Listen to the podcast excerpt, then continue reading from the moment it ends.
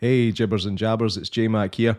This is just for you audio listeners. Thank you very much for listening to us as long as you have. We much appreciate it and we hope you're still enjoying it. But we would love it if you would go and subscribe to our YouTube channel. If you love what you hear, you'll love what you see. Get over there now, click on subscribe to keep up to date. Thank you.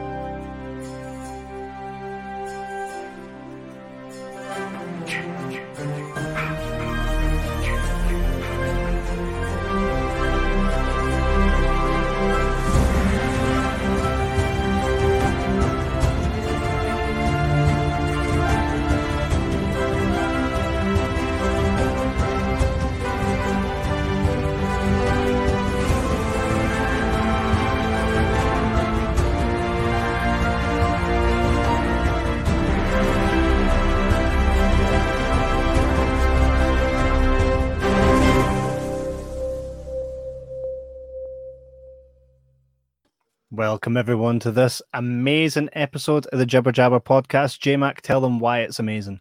Because we have a very special guest this evening, slightly earlier than we normally do it, but mm-hmm. these things happen sometimes. Uh, we have um, a real proper Hollywood producer on tonight. Now, the good thing about this show is over the, the years that we've been doing it, we've always kind of tried to focus on having really interesting guests on. It's at the point now where we're starting to really climb the ladder of the caliber of guests that we can get. And that's all thanks to you guys for watching and thanks to the good reputation we leave with the guys that come on. So um, I'm looking forward to this. It's going to be a, it's, it's going to be very, I, I, love these kind of inside baseball conversations when you can talk to somebody who's so involved in the film industry that they, they can give you all the information that you would never think to ask as well. And it's yeah, it's going to be a blast. Did you essentially just say all our previous guests were shite? I did not. I said we're climbing the ladder. we're leaving the peasants down there. Hmm. Absolutely not. And one every... thing you also notice is that Kevin likes to throw me right under every bus that comes by. Even the ones I can see coming a mile off. No, every guest so that we've ever had on the Every guest we've ever had on the show has been an absolute pleasure, and, and it just creates that wall uh, that we, you know, every guest is a brick in that wall that we create of the Jibber Jabber podcast. But for us, it's a really special one because one of our absolute favorite movies from our favorite franchises, Freddy mm-hmm. versus Jason. Doug was a producer on this, along with uh, many other movies, which we will talk about here on the show. So we're going to kind of build to Freddy versus Jason. We'll not kind of just go straight into that. I know that it's very much being promoted as a Freddy versus Jason episode, which it is. If you're a Freddy versus Jason fan, you come here, you're going to get exactly what you want. But we'd like to kind of let you see a bit more about the producer and what a producer does and what Doug's done. Doug's had an, an extraordinary career and still is in that realm of producing. Uh, so we're going to basically like like sitting at a bar, we're gonna dive into a conversation with Doug and pick his brain. So, ladies and gents, Doug Curtis.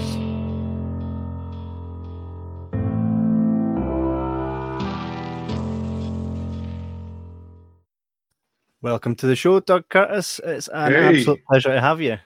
It's great to be here.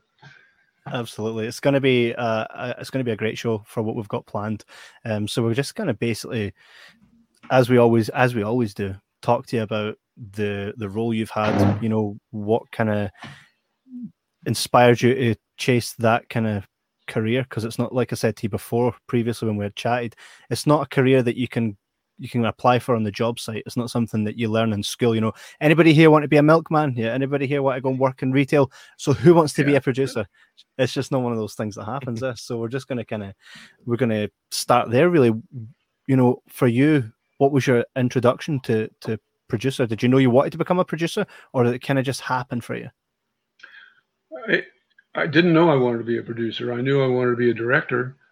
Mm-hmm. Uh, I started my career as an actor. I left, I grew up in a little town called Dodge City, Kansas, which is where Gunsmoke and Wyatt Earp and all those shows began.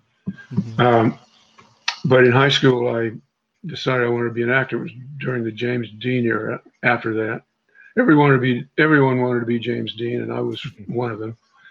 so just like James Dean, when I graduated from high school, I got on a train and went to New York City, and uh, studied with Stella Adler, who was the best acting teacher in the world at that point.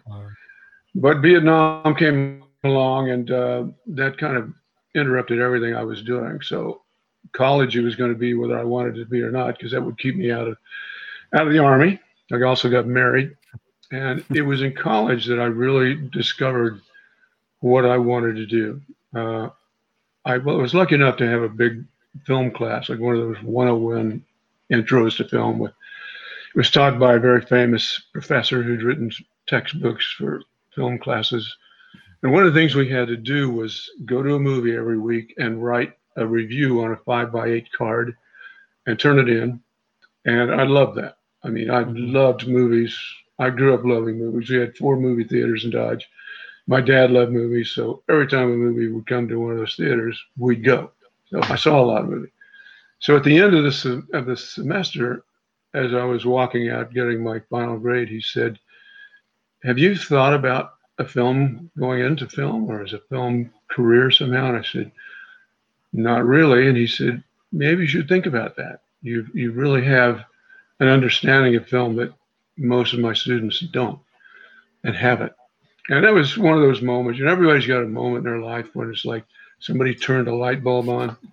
That was mine and it just changed my life. Mm. And there was a, just happened to be a company in Kansas City, which was just half an hour from University of Kansas, where I graduated, uh, called Calvin Films, mm. which was at that time the biggest independent corporate film company in the world. 300 employees, biggest 16 millimeter lab in the world. And it's where Robert Altman started and Richard Sarafian and Reza a lot of great directors, editors, Lou Lombardo, who cut all of Altman's early films. And I got a job there. I was going to make a film. I'd written a documentary about the about the unrest in the black community in Kansas City. Mm-hmm. And a football star with the Chiefs at that time was going to finance it. so I'd gone to Calvin and I said, I've got this documentary I'm going to do, but I don't, I'm wondering if you could, if I could get would you guys give me the, the equipment to make it because I don't have the I just don't have the budget to do that. They said, sure, we'll do that. So it wasn't long after that that Curtis McClinton, he was the football player, said, actually, we don't have the money to finish this documentary. so I went back to Calvin and I said, well, I really appreciate you giving this equipment. I couldn't, I can't tell you how much I like that. He said, why don't you come to work here? I mean, another light bulb went off. Mm. And I went to work. Uh, it was a place where if they thought you were going to direct, you started in at the very bottom. You started in editorial, which is not the bottom, but they started you cutting hot frames out of 16 millimeter films that hadn't been cut yet, just so you, you got your fingers on 16 millimeter film. Mm-hmm. Then you'd stay there for a couple months and you'd learn enough to you could start cutting film. Then they'd put you in the sound department. And I spent a couple months in the sound department learning about sound and sound mixing and sound recording. Uh, it was amazing. Then I got in the camera department. I learned about camera, I learned about shooting. And an opening came up. The top director, producer there, uh, they decided, Calvin decided to buy another company in Philadelphia, and they called it Calvin Philadelphia or some clever thing like that. They made this guy the president of that company. We were in the middle of a really expensive, high profile documentary. And by that time, they really had a lot of faith in me. And they said, Would you like to take it over and finish it? I did. It won a lot of awards. And boom, everything just changed. Mm-hmm. So within a year and a half after I started there, I was the top director there. Wow. And it just, you know, that's how it all took off. Mm. Um, it must feel like a real achievement to just kind of walk in a door and then a year later you're at the the top of the game in the in the company. Yeah, I just I couldn't believe it. I mean, I just felt like the gods had smiled on me in a big way, and they did. Um, but that's where I learned. That's where I began to learn the craft of making films. I mean, I I must have done I don't know a hundred documentaries, corporate films, commercials, um, all over the country, and some of them in other countries. But you know, you learn to make a movie. You learn to word, word how to use a camera. You learn how to work with an actor. You learn how to bring a client into a shot and say, "Here's what we're talking about. I want you to tell us what what it is you've got to say about your company." Blah blah blah, and you know, you slowly but surely learn the craft of film, filmmaking, and that's what I did. Wow, we um we I'm sure you said it to me previously as well, and it's something we're kind of trying to make sure that we always hold as our number one rule is always making your subject, the actor, feel comfortable. I think when someone feels yeah. comfortable, you'll get you'll get the best from them. Um, so is is that something that you were taught, or did you kind of learn that as you were in that role? You learn it more than anything else. I mean, you know, when I saw you the documentary about American Werewolf in London, mm-hmm. yeah. I told you the most impressive thing to me. I, the whole movie was impressive to me, but mm-hmm. what I really noticed was how much respect the guests had for the director. Mm-hmm. And that's what you want to achieve when you make one of those movies. You want to have an you want to have you want to form a relationship with that person that's literally intimate.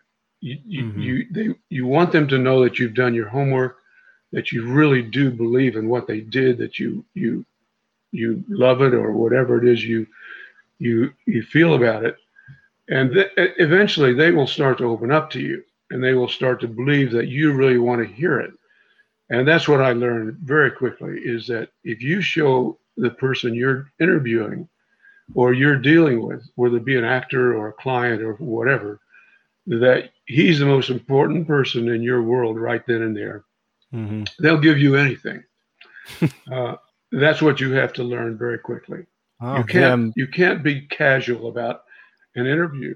Mm-hmm. You've got to go into it saying, you've got to go into it knowing what you're going to be talking about. As you guys know, you do this very well. well thanks. And then you've got to, you've got to let them open up and tell you what they know mm-hmm. and why it's important that you know it. Yeah. So that's, that's one of the many, many things I learned making corporate films and commercials and all of those and documentaries, made a lot of documentaries. It's amazing that you managed to spot that from this documentary as well. I actually, um, I wanted to show you the. Remember, we were talking, and I told you about the book. This is the book that the guys do. Um, so this is Paul Davis. Oh. Book.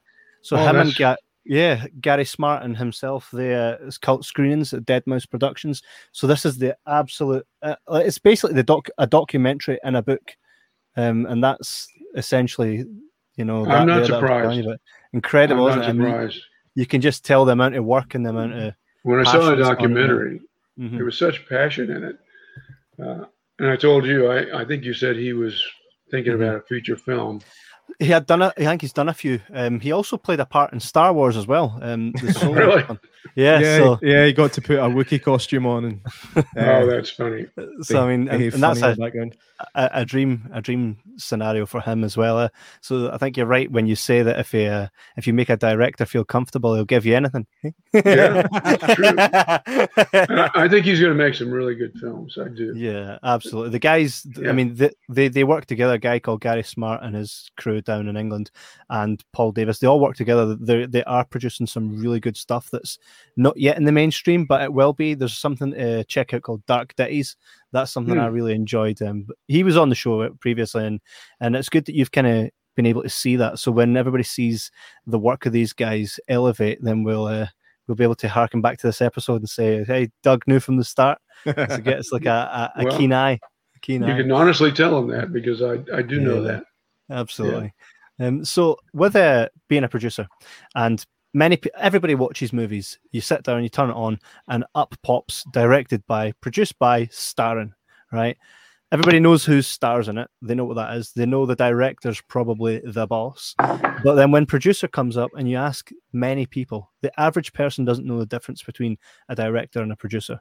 Um, we do, but but a lot of people don't. And you've kind of said what a producer does, but a director is the guy that has the vision for the movie and will essentially be the driving force.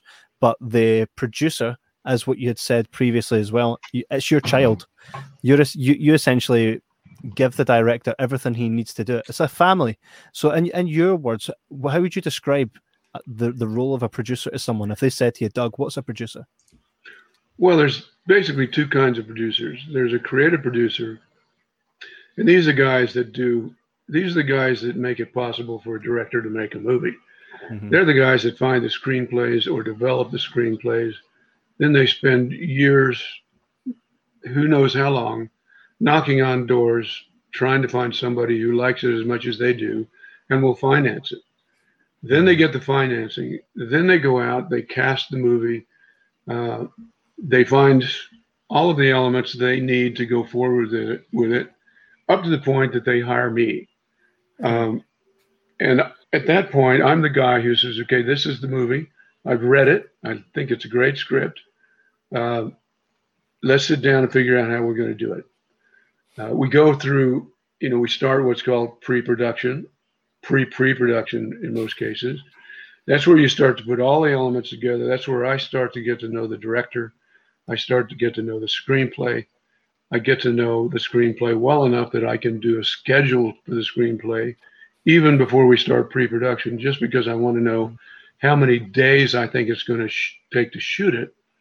Then I know I can start a budget because it, a budget's all about how many days you're going to shoot. Mm-hmm. Then I do a budget.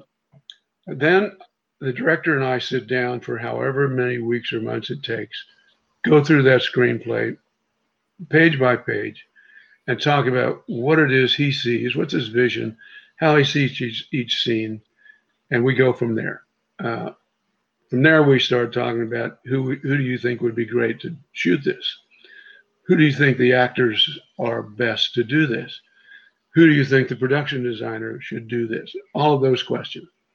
And at some point, the studio will say, okay, we're ready to start pre production. Let's go. At that point, you go into whatever your location is, whether it be LA or Vancouver or Berlin. I mean, I've shot them all over the place. And you set up an office and you start from day one figuring out how you're going to go through that movie scene by scene and make it as good as you can so that it looks like it did on the page in your mind when you read the movie. Mm-hmm. Uh, that's my job is to bring those guys, all of those elements together and make sure that they and I and we can make a movie that can turn into Freddy versus Jason. Hopefully, it's it's it's an amazing job, and I you know I, I talk to kids all the time. I talk to classes. I'm always trying to convince people, you know, you should think about line producing because that's it's not as it's not like directing a movie, but it, it is the only chance you'll ever get, including the producer. Except for the director, it's the only chance you'll get to be on set every day next to the camera watching that movie being made. Uh-huh. It's it's pretty it's pretty cool. One of the the first things you mentioned there was about uh, kind of working out roughly how long you think it's going to take to to make the movie.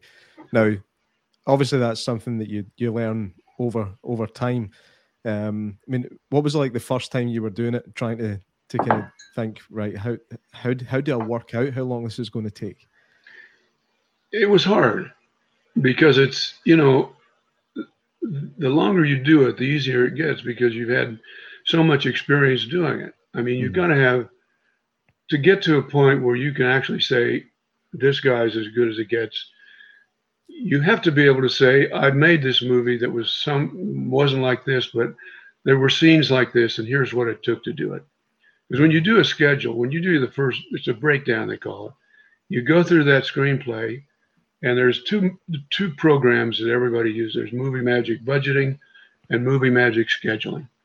And those two programs are what you use. You do a schedule, you go through every page of the scene script, and on every page, if somebody says he pulls out his gun, you make a note, gun. You type that into the program, gun. Then you say he pulls out a knife. Okay, there's a knife here.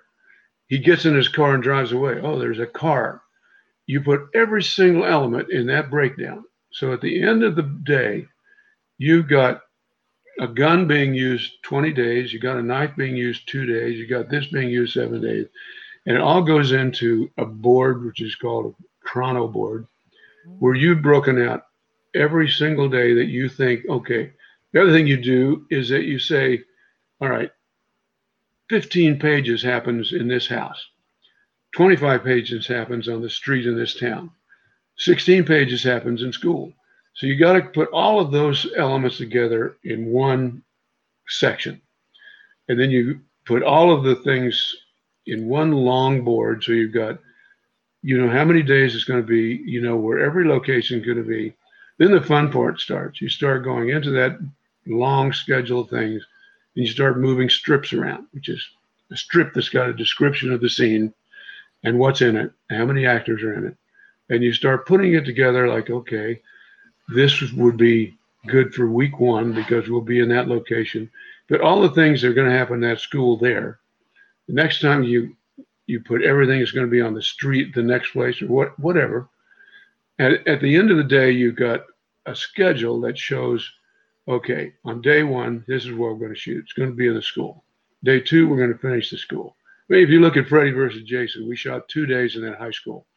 They were actually the first two days of the shoot. Uh, that was those are two tense days because nobody knew if the actors we hired were up to the task. But we got to find out the first two days. Wow. The next ten days were on Elm Street, outside Elm Street, and it was rain that we created all ten nights. It was unbelievably hard, and the actors had to act in those in those conditions. But that's when you really know the actors right. But that's that's the way it happens. You just schedule these things, and you're also scheduling around actors' availability. Because if you've got a star, like if you've got, you know, we had Kelly Rowland in in Freddy versus Jason, and yeah. she was she was a big star then. She probably yeah. still is. But she had there were only so many days she could work because then she'd have to be on tour. and we scheduled it very carefully, but even if we scheduled it carefully, we'd be in the middle of a scene out of nowhere.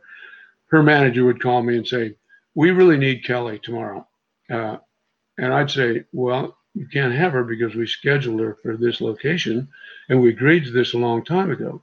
Well, it doesn't make any difference. We've got to have her, and that's the kind of problems you deal with when you when you deal with particularly music stars. but it's a, a it's a it's a trip. I mean, those are the kind of elements you got to deal with continually. Mm. And, and that's the fun of it. It's like a big Rubik's cube of problems exactly. and solutions that's that you're trying to put together. Yep. Um, yeah. One, there's a, something actually I've always wondered, right? And uh, with you saying about the that when it comes to you know who do you think would be good for this when it comes to act and getting getting the actors for hire, I think to myself, right? You know, we always see these these actors that grow up we grow up watching them and they disappear. They're gone from Hollywood for some reason, right? So, for example, Brendan Fraser. Love Brendan Fraser. I've never seen him in anything bad. Then he just stopped being in movies, right? Now, say He's you're back. well, uh, yeah, yeah. And As I a character actor. Yeah, and I hope it goes uh, as as good as it always should have been. But here's the thing, right? when I look at Brendan Fraser, I go, of course I'm going to watch anything with Brendan Fraser. Uh, from a fan perspective, if Brendan mm. Fraser's in it, I'm going to watch it, right? But is there a conversation that happens between a director and a producer where it's like, well, that person's on the out? Is there like a, a code? Is it a political thing? What what makes someone someone of yesterday? What, what is it? Because it's not his acting ability. Do you know what I mean? Is there is there something like that when you get to the table that that stops you bringing someone in you know would be really good at it? You know, it's I don't know. It's a variable that nobody's ever figured out. I mean, mm-hmm. sometimes it's an actor that just, you know, they they they've caused too much trouble on the set. People say he's too difficult to work with. sometimes it's it's they just become the popularity goes down. They just people don't like them as much as they did. You know, one of the sad stories when you start casting any movie and independent producers will understand this better than anybody. The movie all depends on who you cast. That's how that's how you're going to get financing. You don't get financing until you got a cast that the studio or the financier thinks is going to will attract enough money to make the movie, particularly if it's an independent movie in the foreign markets.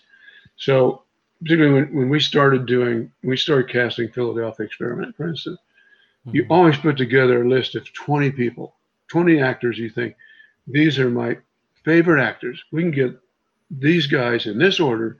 We're good to go. And you always put the best actor at number one, and the and the actor that you don't really think could do it at number twenty. Before the process is over, sometimes by the time you get to a point, and everybody's turned you down. That guy that was number 20 looks like the best actor that ever lived. it's like, you know what? He's not that bad. Excuse me, I turn. That's all good. But that's Hollywood that's what, yeah, that's what happens. Always in the one. The Yeah. So, but Ben Brendan Fraser, going back to him, he's got a he's had a couple of projects recently that hmm he, he's great in, but I didn't even recognize him. He's put on a lot of weight. Uh, he's playing a he's n- normally playing a heavy now, both literally and figuratively, but he's still a good actor. Absolutely. yeah. But what happened to him? Why why leading man Brendan Fraser went away?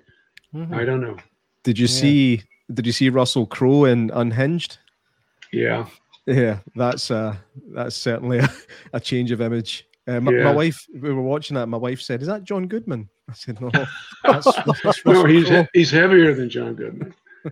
Oh, he is now. Yeah, Uh, Marv Marv Dogger says Bob Shaye had his cameo in the high school.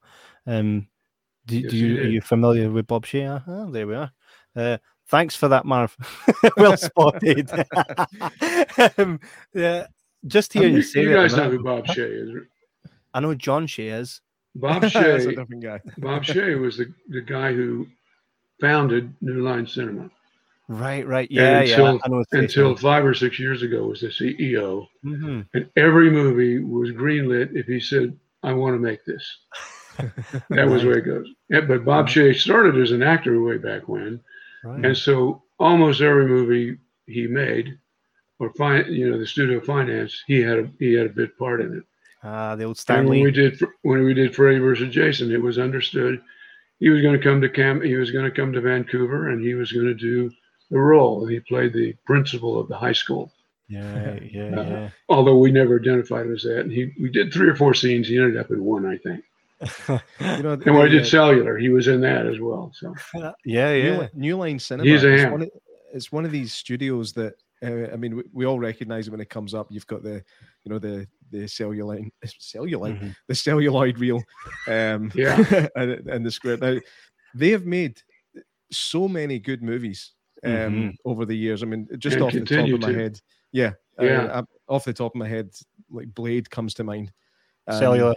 yeah, and, and Philadelphia Experiment. the Friday movies, The Yeah. Friday movies, yes, yes. yeah. Um, Love the Friday and yeah, it's uh, every time New Line New Line Cinema comes up, I'm like, yes, here we go. Yes. I know gonna they're, they're special. they're amazing. You know, the guy that was president for a long time, particularly when I was doing when I did Freddy and Cellular and Shoot 'Em Up, he was a guy who started there basically as a PA, got into the music side, became president of music, and Bob Shaye, and then he wrote a screenplay. Uh, gosh, what was the name of it? It was Dennis Quaid. It was a time travel movie, Frequency. That's Frequency, one of my which I movies. loved. Frequency. I love that film. My Yes. dad loves it as well. It's He such wrote, a good movie. every dad loves that movie. Know, but he wrote it, and after he uh-huh. after that movie came out, Bob Shaye said, "You're the new president," and he's made now he's president of, of production at Warner Brothers, but New Line Cinema is part of Warner Brothers, so mm-hmm. you know Yeah, they do make a lot of great movies because they got a lot of people that think great movies. yeah. It's definitely you, you get excited. I like I like to see the Lionsgate logo at the start. That always gets me excited. And New Line, Yeah. definitely. New Line always for me is just it's just Freddy versus Jason. That's always what I kind of harken back Yeah. to because that's when you first hear the the merging of both the the themes from uh, Freddy versus like That's right. Friday the 13th. Well, New Line Cinema, yeah, yeah. New Line Cinema made the, made all of the British Yeah. films. Yeah, that's right. Yeah, it's, Yeah. Uh, which is, of course, I've got. You can't see them fully, but they're all there. See, uh, the yeah. full, the full Every every episode, you have to kind of turn. collection. I'm like, wait a that- minute, I've got that. I know. It's funny when the first film was made at exactly the time we made America made Philadelphia Experiment. Mm, yeah, yeah, They were casting it at the same time. Mm, And that's the movie that really, really created New Line Cinema as we know it now. Mm. That franchise made them what, what they are. yeah, we're um, So- we're definitely going to talk about Philadelphia Experiment very very shortly because that's one for me that I, had never I'd never seen it before. Um, but then when I had watched it and I looked, I'd kind of gone back and looked at reviews and stuff. It is one that's very very well regarded among the you know the moviegoers. What movies for you growing up was movies that made you say, you know, I want to make movies? What were your favorite? Because if someone asked me this, like I just say, you know, would if you want to talk horror, it's of course the Halloween series, it's uh, Nightmare on Elm Street, Friday the Thirteenth. Going to other kind of genres, the, the comedy things, not another teen movie. But when uh, for yourself, what what was it for you? What was your your, your you know, kind of movie? The movies I loved were dramas, basically. I loved Elia Kazan movies. I loved East of Eden. That was my favorite movie of all time. Uh, I loved On the Waterfront uh, Giant. You know, I, I, just loved movies that had scope and great acting. Mm-hmm. Um, I still do. I still think that's that's the best cinema there is. Mm-hmm. Um, but those are the movies that influenced me the most. And you know, as I grew up, particularly in the late '60s, early '70s, movies changed. That's when you know the great young directors came along. We started seeing movies like like uh, the Dennis Hopper film, the motorcycle film. Easy Rider. Easy Rider. Yep. Um, they're just it just all changed, and that's when everybody started thinking about cinema in a different way. Mm-hmm. And then when Star Wars happened, it really changed everything. Star Wars was the first blockbuster. You know, mm-hmm. that's when people started lining up around the block, thus blockbuster, to see it. And that was the first big movie I saw in the theater. I saw it in in, in Grauman's Chinese Theater, and it blew me away. Yeah. I mean, that's when I started thinking, you know, movies just don't have to be dramas; they can be adventures, and they can be they can be fantasies. And were that's you, uh, sorry, were you a horror fan at all? Did you see The Exorcist when that came out in '70? Oh, I love The Exorcist. I was yeah. not a horror fan. I'm still not a big horror fan, but I think The Exorcist is one of the best movies to this day ever made. Mm-hmm. Yeah, uh, and I loved it. Yeah. yeah, it's a it's a very scary one. Um, profound comment of the week goes to Kevin. yeah, yeah. Well, it was though, but it was so it was so brilliant and so so well directed. I mean, yeah, yeah. um.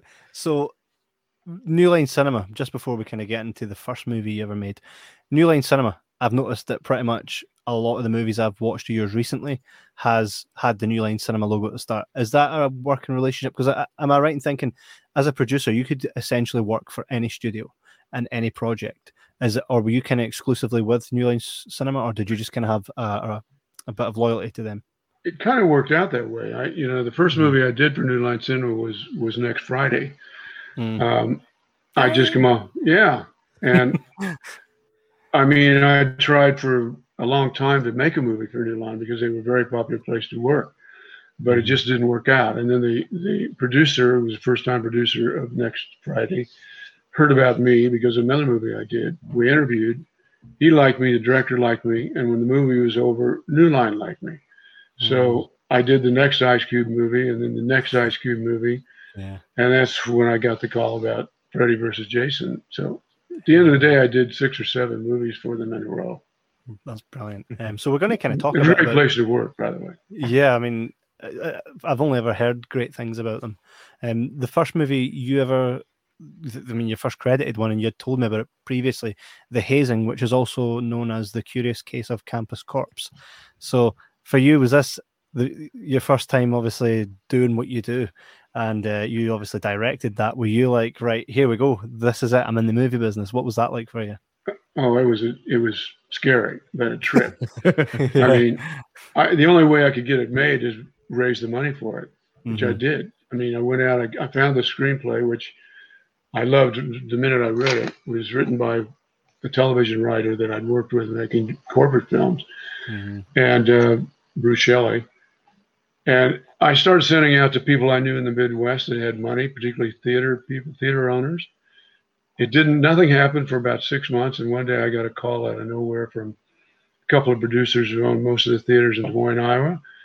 I mean literally it was july 4th and they said is this doug curtis? And i said yes. I said we've read your script and we want to make it. I mean i looked at my wife and said yeah God, God. But they did. I told you, you it was going to work. Yeah.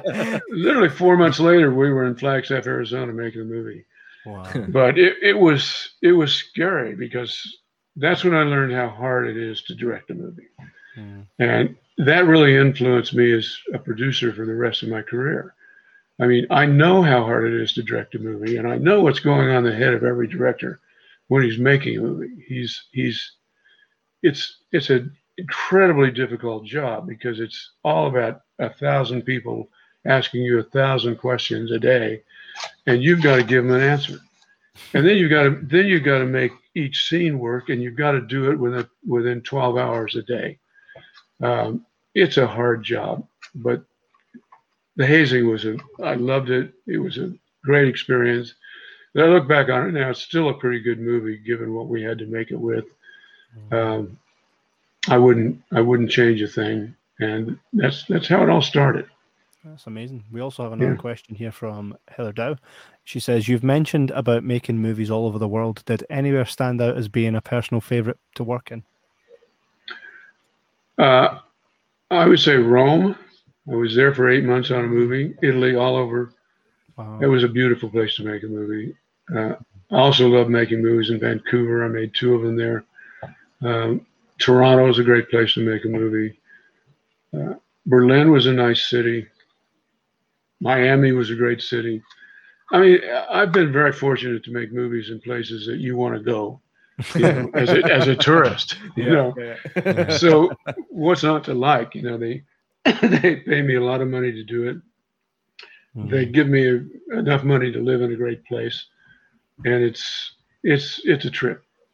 So all those locations, I'd say Rome and Vancouver would be number one and number two. I can imagine it being like um, so you're you're producing the movie. It's got a big budget, and you're like this, right? Where is this set? Where do I fancy going? How about the Bahamas?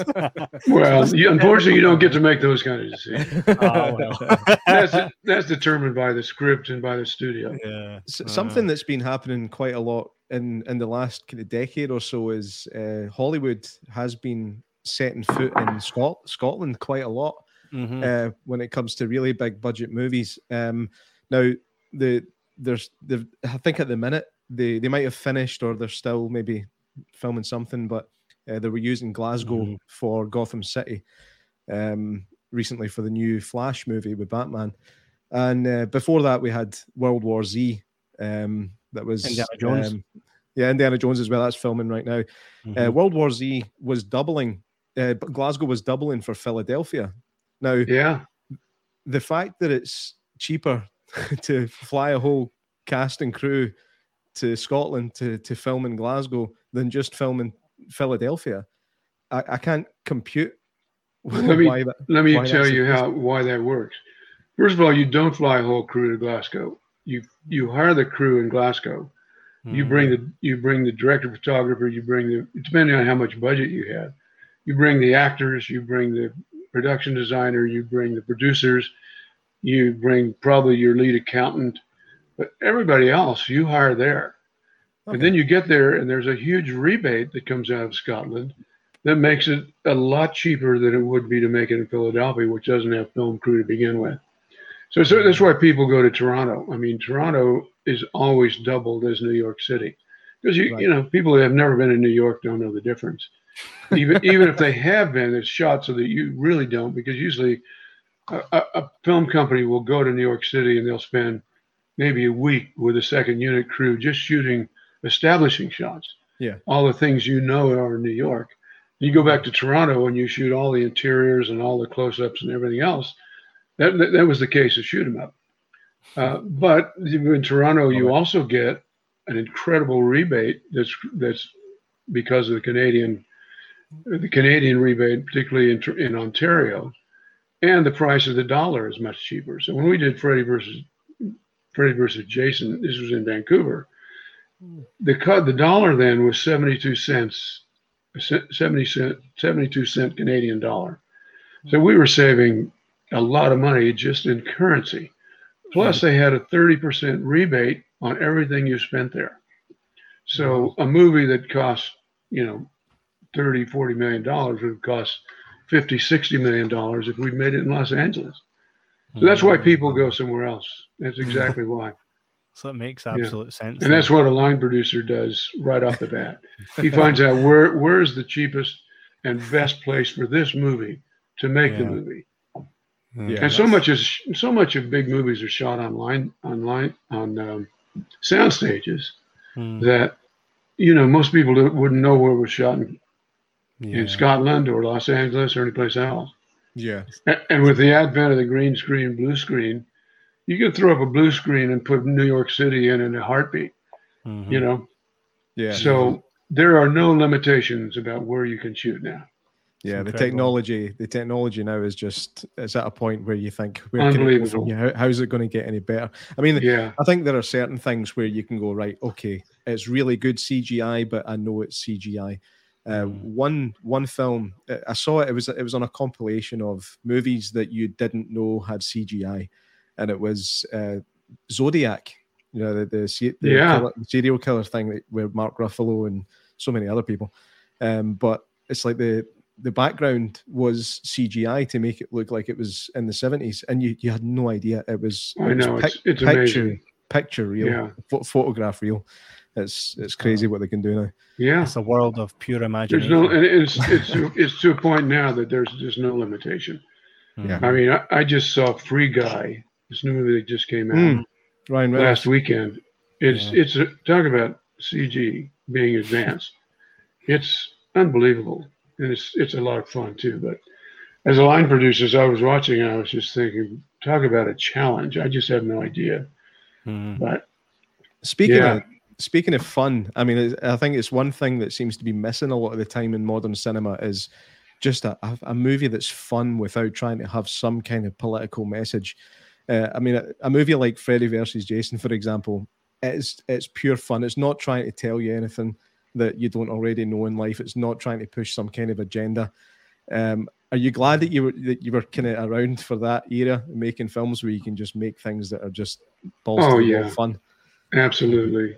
I mean, I, I, wish I wish more movies happen. I mean, the, I think now more and more are, but I think everybody needs a laugh now, and everybody needs a fantasy, and everybody needs an adventure. So I think that's gonna that's not gonna stop. But I, yeah. I did have a lot of fun making those movies. Yeah, it will. It will definitely come back. And another movie that is somewhat an adventure is the Philadelphia Experiment, 1984. So this yeah. was, I mean, I, I had, I, I'm sure it, uh, the name rang a bell when you had mentioned it to me. But when I went back and watched it, um, the one of the really cool thing was is sometimes when I watch a movie that's maybe, I don't know, maybe a bit older than than the like 80s for me is horror. Be careful. Uh, that film is the same age as me. Be careful where you go with this. the 80s for me is really horror, right? So I can lose concentration a lot, but this movie kept me gripped. Um, and it, you know, it's it's just one of those. I kind of wish I'd watched it growing up so that I'd had mm. more fond memories of watching it. But I know I'll watch it again at some point. I'm going to get the uh, the Blu-ray because you can actually get the Blu-ray. I think you, yeah, it's, it's Amazon, Amazon. It's in German though. The the cover's German, but the I well, you can get Blu-ray in English. Uh, pretty sure. Think, fingers crossed. Yeah, um, I know you can definitely you can rent it on Amazon Prime. Um, so the Philadelphia experiment is essentially, depending on which way you look at it, a true story. I mean, when it was pitched to you, or how did you come about? How did you come about getting your hands on the Philadelphia experiment? Well, at the time, I at the time we were developing, I had a deal with a, a studio called Avco Embassy, mm-hmm. which is a studio that did The Graduate. They did all of the early John Carpenter movies and, and mm-hmm. Joe Dante movies. Joe Dante, I mean, uh, Joe Dante, by the way, was one of the guys that was going to direct the movie. Mm. Oh. But it took so long to develop the story that he went on to do The Howling. But John oh, Carpenter had written, there was a book called Philadelphia Experiment written by Charles Berlitz. Uh, the studio bought the book, and Carpenter said, "Well, I'm going to. I like this story. I don't like the story, but I'm going to write a script about it." And he wrote a script that was it was totally not about that particular story. Hmm. And he wrote himself into a corner, and he couldn't finish the third act. And he wanted to get on to Escape from New York. So he left the project. And Bob Rehme, who was CEO at that time, and my mentor forever, mm. brought it to me and said, Here's a script. It's, it's not finished. I don't even know if you like it or you like the idea. There's a book. And I don't think the studio had bought the book actually. So I read the book. I read the script. The script wasn't makeable. I read the book. I thought it was fascinating, uh, but I didn't think it was a movie. So I said, "Yeah, like, let's let's develop something." So I bought the rights to the book. I bought John Carpenter's script, and set about to find a way to make that story work. And for all of you who haven't seen it, basically it was a it was a radar experiment in 1945 that the Philadelphia that the Navy was experimenting with trying to make warships invisible to radar. And as the story goes, one day they actually made a ship not only radar invisible, but it disappeared, period, for about 12 seconds. And when it came back, two of the crew members supposedly didn't come back. The crew, the, the, the ship deck itself was all twisted and torn. And uh, it was just, it was just, it was crazy. So I said, well, how do you make a story about that? I mean, it's, it's a phenomenal experiment, but how do you make that work? So after a long time and three writers, came up with the idea that what's what works is what happened to those two guys that didn't come back. Mm-hmm. yeah. What happened to them? So in the movie, they go forward in time to 1982, which is when we were making the movie, and they're all of a sudden they're from 1945 to 1982. They're in this brand new world that they have no idea about. It'd be like from somebody going from 1982 to 2021 and they have to figure out how to how to survive and figure out if they can get back and turn this in the meantime this experiment is turned on a uh, a vortex that eventually is going to destroy the world it's complicated but so michael Paré plays the lead he was very popular then and particularly in foreign markets and he's Nancy handsome, Allen played handsome guy. He's a really oh, handsome guy. He still is. He he doesn't look like he did then, but he was the most handsome guy in the world at that time, I think. he was, and not a bad actor. Mm-hmm. So, you know, at the end of, at the end of the film, he's able to go back through that vortex onto the ship, turn it off, and the world is saved. But gosh, it was fun to make it, and it it. We thought the best time to bring it out would be the studio did. Let's, that's 1984 was when the Olympics were in Los Angeles, California. Mm-hmm. So Rehme said, I think we should release it on the first day of the Olympics. It sounded like a great idea. We just didn't know that Purple Rain was going to come out the same day. so it didn't do as well as we hoped it would. But when it got into VHS, it became such a hit and mm-hmm. remains so to this day. I mean, you, you could go on any blockbuster and there'd be a note under it saying, This is our favorite movie. You know, mm-hmm. Just, am I right? It, am I right in saying that the the transition from uh, cinema to home video was really really quick for this movie? Uh, I'm sure. Oh, it, I think I read was. somewhere that it held a record at the time. It might still be the record for. I think it was like a month, wasn't it? Yeah, it was like two months, maybe. It was pretty quick. I mean, it was you know the movie was financed in large part by home video. They put up mm. the early money for it because home video was new then, and they were trying to just get product. So they put up a couple million, and then when New Line got involved, New Line Cinema, not New Line, New World Pictures, uh, they bought the rights from from uh, HBO, and they made it. But it went from it went from cinema to to you know to to the other markets in a second. Yeah. And it was um, very, very popular. There was a few touches, just with it being a time travel movie. One thing, one element of time travel movies that I really like are the ones where people from the past come into the present day. Not not going in. It's they're going into the future, but it's not our future. It's our present day. I love that. The, the, Me too. The, the whole thing with like when they're walking along when they first come in and they're walking along the the I don't know if it's a salt flats or something, but anyway, they pick up a coke can. They're like, "Wow, it's so light. What is this?" They don't know. Yeah. They, have never seen. They've never seen a, a coke can before, and stuff like that. I, well, right it. after that, uh, a, a, Navy jet plane flies over. Yeah, yeah, yeah. that's. I mean, they, can you imagine that?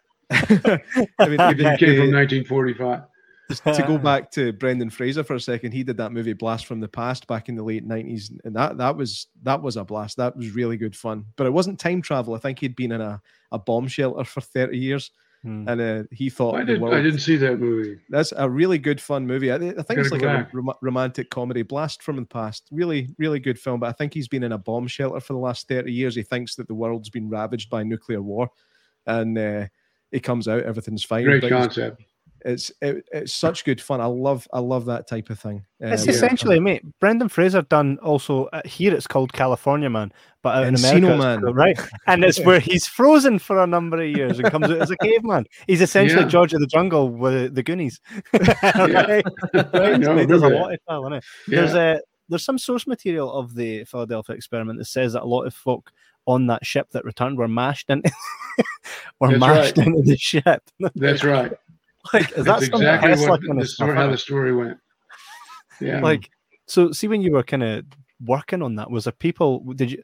I know it's bad now because we've got the internet and anybody's a scientist, but back then were there people saying, "Hey, this is too raw," or were there conspiracy theorists being like, "Oh, Hollywood are doing the whole, oh look who's just bought it, new new world cinema," eh? None of that. Uh, we try to get we try to get some help from the Defense Department just so we could get some footage and stuff, but. Mm-hmm they didn't, they didn't, they didn't want anything to do with it.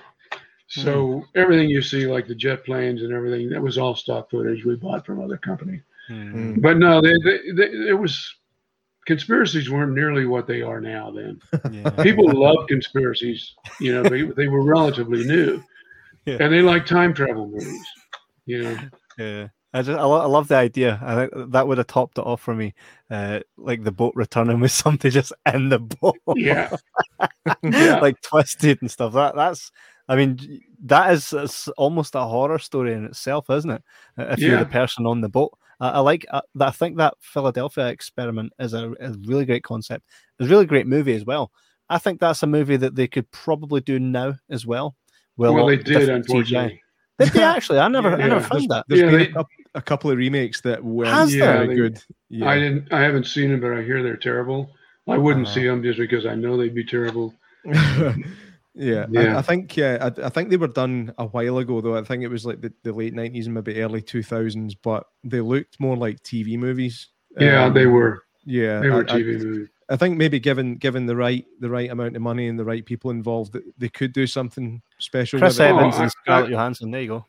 I mean, I, would love to have a studio come to me and say, "Let's remake Philadelphia yeah. Experiment," because it could be a great movie, and I think it'd make a lot of money. Absolutely, it's just it's a great story and it's a great mm. adventure, you know. But yeah. it's not going to happen now. It would be good as well for the conspiracy theory community to have something yeah. new as well. To oh, they're making it. I know. so we, got to we got to keep feeding that machine. yeah, I think I think movies like that are great though. Movies yeah. that have elements of truth because I, I don't know if it's ever been reported that that it did happen, but I mean anything's possible, I suppose, when you think about it. So to, to kind of have that kind of adds a bit more mystique to the movie itself and that's when i when i started watching it i knew that there was elements of truth in it or supposed truth and that for me was like right what can i take away from here that i can really get behind and think right this actually happened? You know? I think that Do you know the thing that made the movie that most popular of all was the love story? Mm-hmm. i mean that's why so many people particularly women love this movie. Yeah. i mean it's it's it's at the end of the day it's a love story. Two yeah. people from two different times meet and fall in love and they had a bit of a rocky meat, like. For sure. Give me a gun.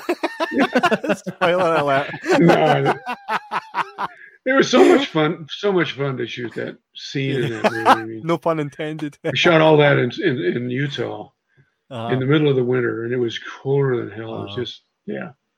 Uh, it's, yeah, it's, it's, brilliant. I, I like watching it. It's got a nice, comfortable feeling. Was was I right a second ago? Then it was it was on the salt flats. It was. It was yeah. Bonneville Salt Flats. Yes.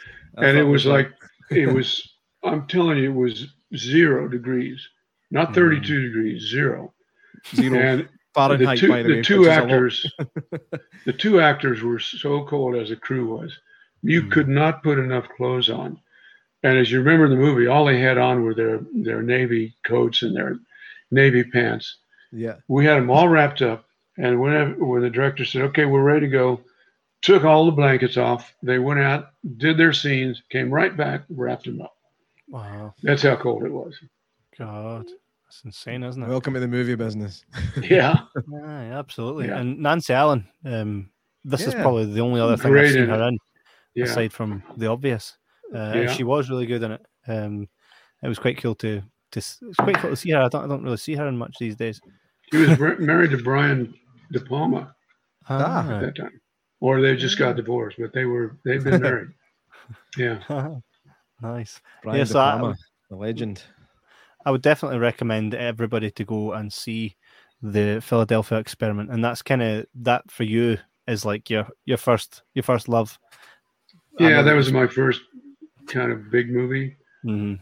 It had It's a like- real budget and it was No, fun. John John Carpenter obviously he started uh, writing the script for that, and he's, he is credited as, as a producer on the movie. Did, did you guys have any collaboration there, or was it just because of the writing credit he, he got given the producer credit? Uh, How did that Oh, work? this is another thing that how it works in the movie business. John Carpenter had a big name then. Of course, he still does now, but then he was he was a huge name, and he was huge in the foreign markets. So when we we knew we were going to make most of our sales early on in the foreign market. One of the reasons we got Michael Pare because he was so popular, but we also knew that if John Carpenter's name was on it, we'd have no trouble selling it. Mhm. So I went to Carpenter and I said, okay, how much will it cost me for you to put your name as executive producer on the movie? We arrived at a price, and there you go. And that's it. That's how it works. That's it. He never set foot on the on the on the Wow. set. Same way with Wow. Black Moon Rising. Wow. right. Although he did write that screenplay and we rewrote it, but he never set foot in the script. On it.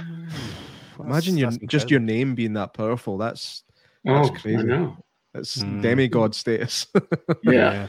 Mm, Well, absolutely. That's the way it works. I mean, a lot of times you see, you know, Martin Scorsese's ma- name on a movie. He doesn't really have much to do with it, but he believes in it. Mhm. And his name on it, people will say, oh, yeah, that's a Martin Scorsese movie. And Yeah. you say, well, his name's on it, but he didn't direct it. I say, yes, he did. You know, yeah, It's you get that. You see that with Steven Spielberg as well. Steven Spielberg presents. Nah, he didn't direct Yeah. it though. Yeah. he pres- That's why he has likes it. 250 credits. Uh, Yeah. He's going da da. Oh, yeah. Yeah. Brilliant. Um, so another another two movies that you done that uh, we're big fans of is the Fri- next Friday, the sequel to Friday, and Friday after next. So this, I mean, this is a bit different from the Philadelphia experiment and Friday versus bit. Jason for sure. Uh, what was Yeah. it like, kind of jumping into that kind of movie? Is it's they're laugh out loud hilarious, um, but they're you you you become you come to love these characters that are in these movies and then already it was established with friday so you were kind of and you you came on in the second one um is there a reason you didn't start on the the first friday Uh, I had not made any films for New Line at that point, and that Oh, was right, that yeah. was that was that was a very even though New Line financed it, it was a very very low budget film. I mean, Mhm. like a half a- half a million dollars. Something. yeah Uh, it was a it was I think it was Cube's first script that he sold, Mhm. And uh, it was so popular, not in theaters, Hmm. but it sold so many VHS copies that they said we got to we got to follow this up. Hmm. And that's why they made Next Friday. And I had just done a movie called The Wood, which was another story about uh, with some great black characters. And the producers of that movie recommended me to New Line to produce uh, Next Friday. I met with producers and the director, and it just, it just, it was just a godsend. We all liked each other immediately, and uh, that was one of the most fun movies I've ever made. Talk about la- that was truly laugh out loud. yeah I mean, every Right. day on set, everyone was laughing out loud. Some, some, sometimes to the point that the the DP would have to say, "Hey guys, guys, come on," you know.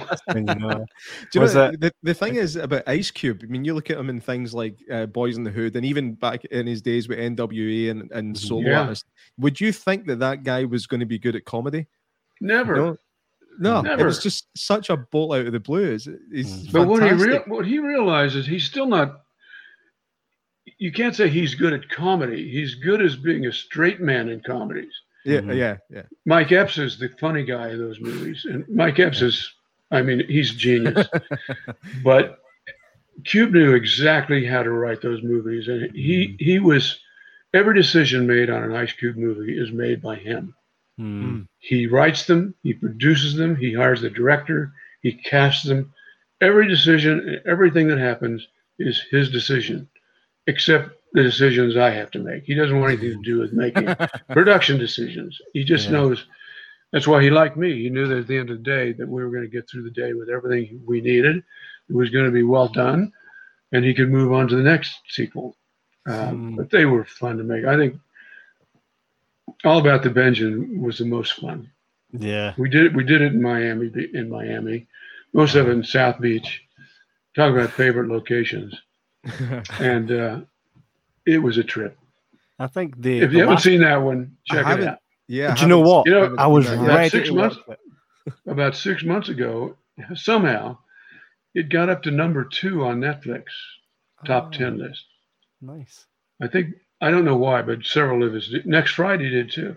Mm, people love but, this. Um, yeah. Like the last time we saw, and these are stoner movies, right? What we refer to as stoner movies. They're brilliant movies, but they they definitely appeal to your friends that are stoners, which are a lot of my friends, J Mac excluded, right? Well, no, but, thank you. but uh, but the thing is, I think Pineapple Express was the last time we seen a good stoner movie. Do you think? And and and I, I would love this. I think everybody would. Do you think Ice Cube would make another Friday movie? Oh, there's a lot of talk about it. There's I a would, lot of talk. That would be amazing. There was one that came out next Sunday he'd made, and I was like, could this be? But what it was nothing to do with the, the franchise. And I was like, oh. it was oh. called Next Sunday. Next Sunday, yeah. That was. I didn't. I didn't yeah. see it. I've never even heard of it but it's it's nothing to do with it, with that franchise. It just so happens to be yeah. an Ice Cube movie, um, and I thought that I thought that was it. Um, it would be pretty cool to see Mike Epps and Chris Tucker and Ice Cube back. You know, oh. could you imagine uh, if if Smokey came out and he's like now reformed, like and trying no. to better his life? no, I can't imagine it. It'd be funny though. there's there's definitely grounds there. Yeah, it's like you know when um in Fast and Furious you had Vin Diesel and Paul Walker. Then in the 2nd mm-hmm. one it wasn't. It was then Tyrese Gibson and Paul Walker. And then when mm-hmm. you got to four, you seen them all together. There was something magic about that. Oh and yeah. I think, I think that that's that could be a great idea for the for like a fourth installment. Yeah. But that Friday, I kind of I came across that movie uh, when I was I, I had seen it late I, I was gut, I was kicking myself. I hadn't seen it sooner, uh, and then that introduced me to stuff like How High and Don't Drink Your Juice and South Central yeah. and all that stuff. Just proper, like like we yeah. call them stoner movies, but they're they're brilliant because they're they're they seem real. The characters are all very very much someone you know. well, next Friday was such a crossover movie too, though. Yeah. I mean, you didn't have to be a stoner to like that movie. Oh no, mm. no, no, absolutely not. Uh, it's most of the the audience are not stoners. Like for That's me, right. I'm not a stoner at all, and I love stoner movies. Um, yeah. and they're held as royalty to actual stoners. yeah. I've got a friend who had an alien. It's an alien with a Jamaican hat and a big. they used to sit like this yeah. high in his room, and movies like that were always on in his house. And that is, yeah, it always reminds you of a good time. You never have a bad time watching a movie like that, whether you're no. high or not. Uh, so I absolutely, absolutely loved that.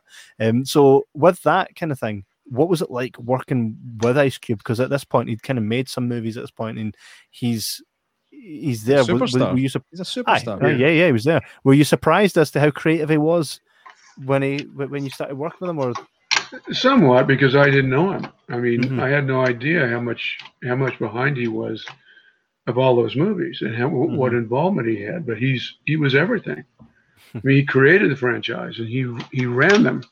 Mm-hmm. But he's uh, you know, after I worked for him two days, I was not surprised.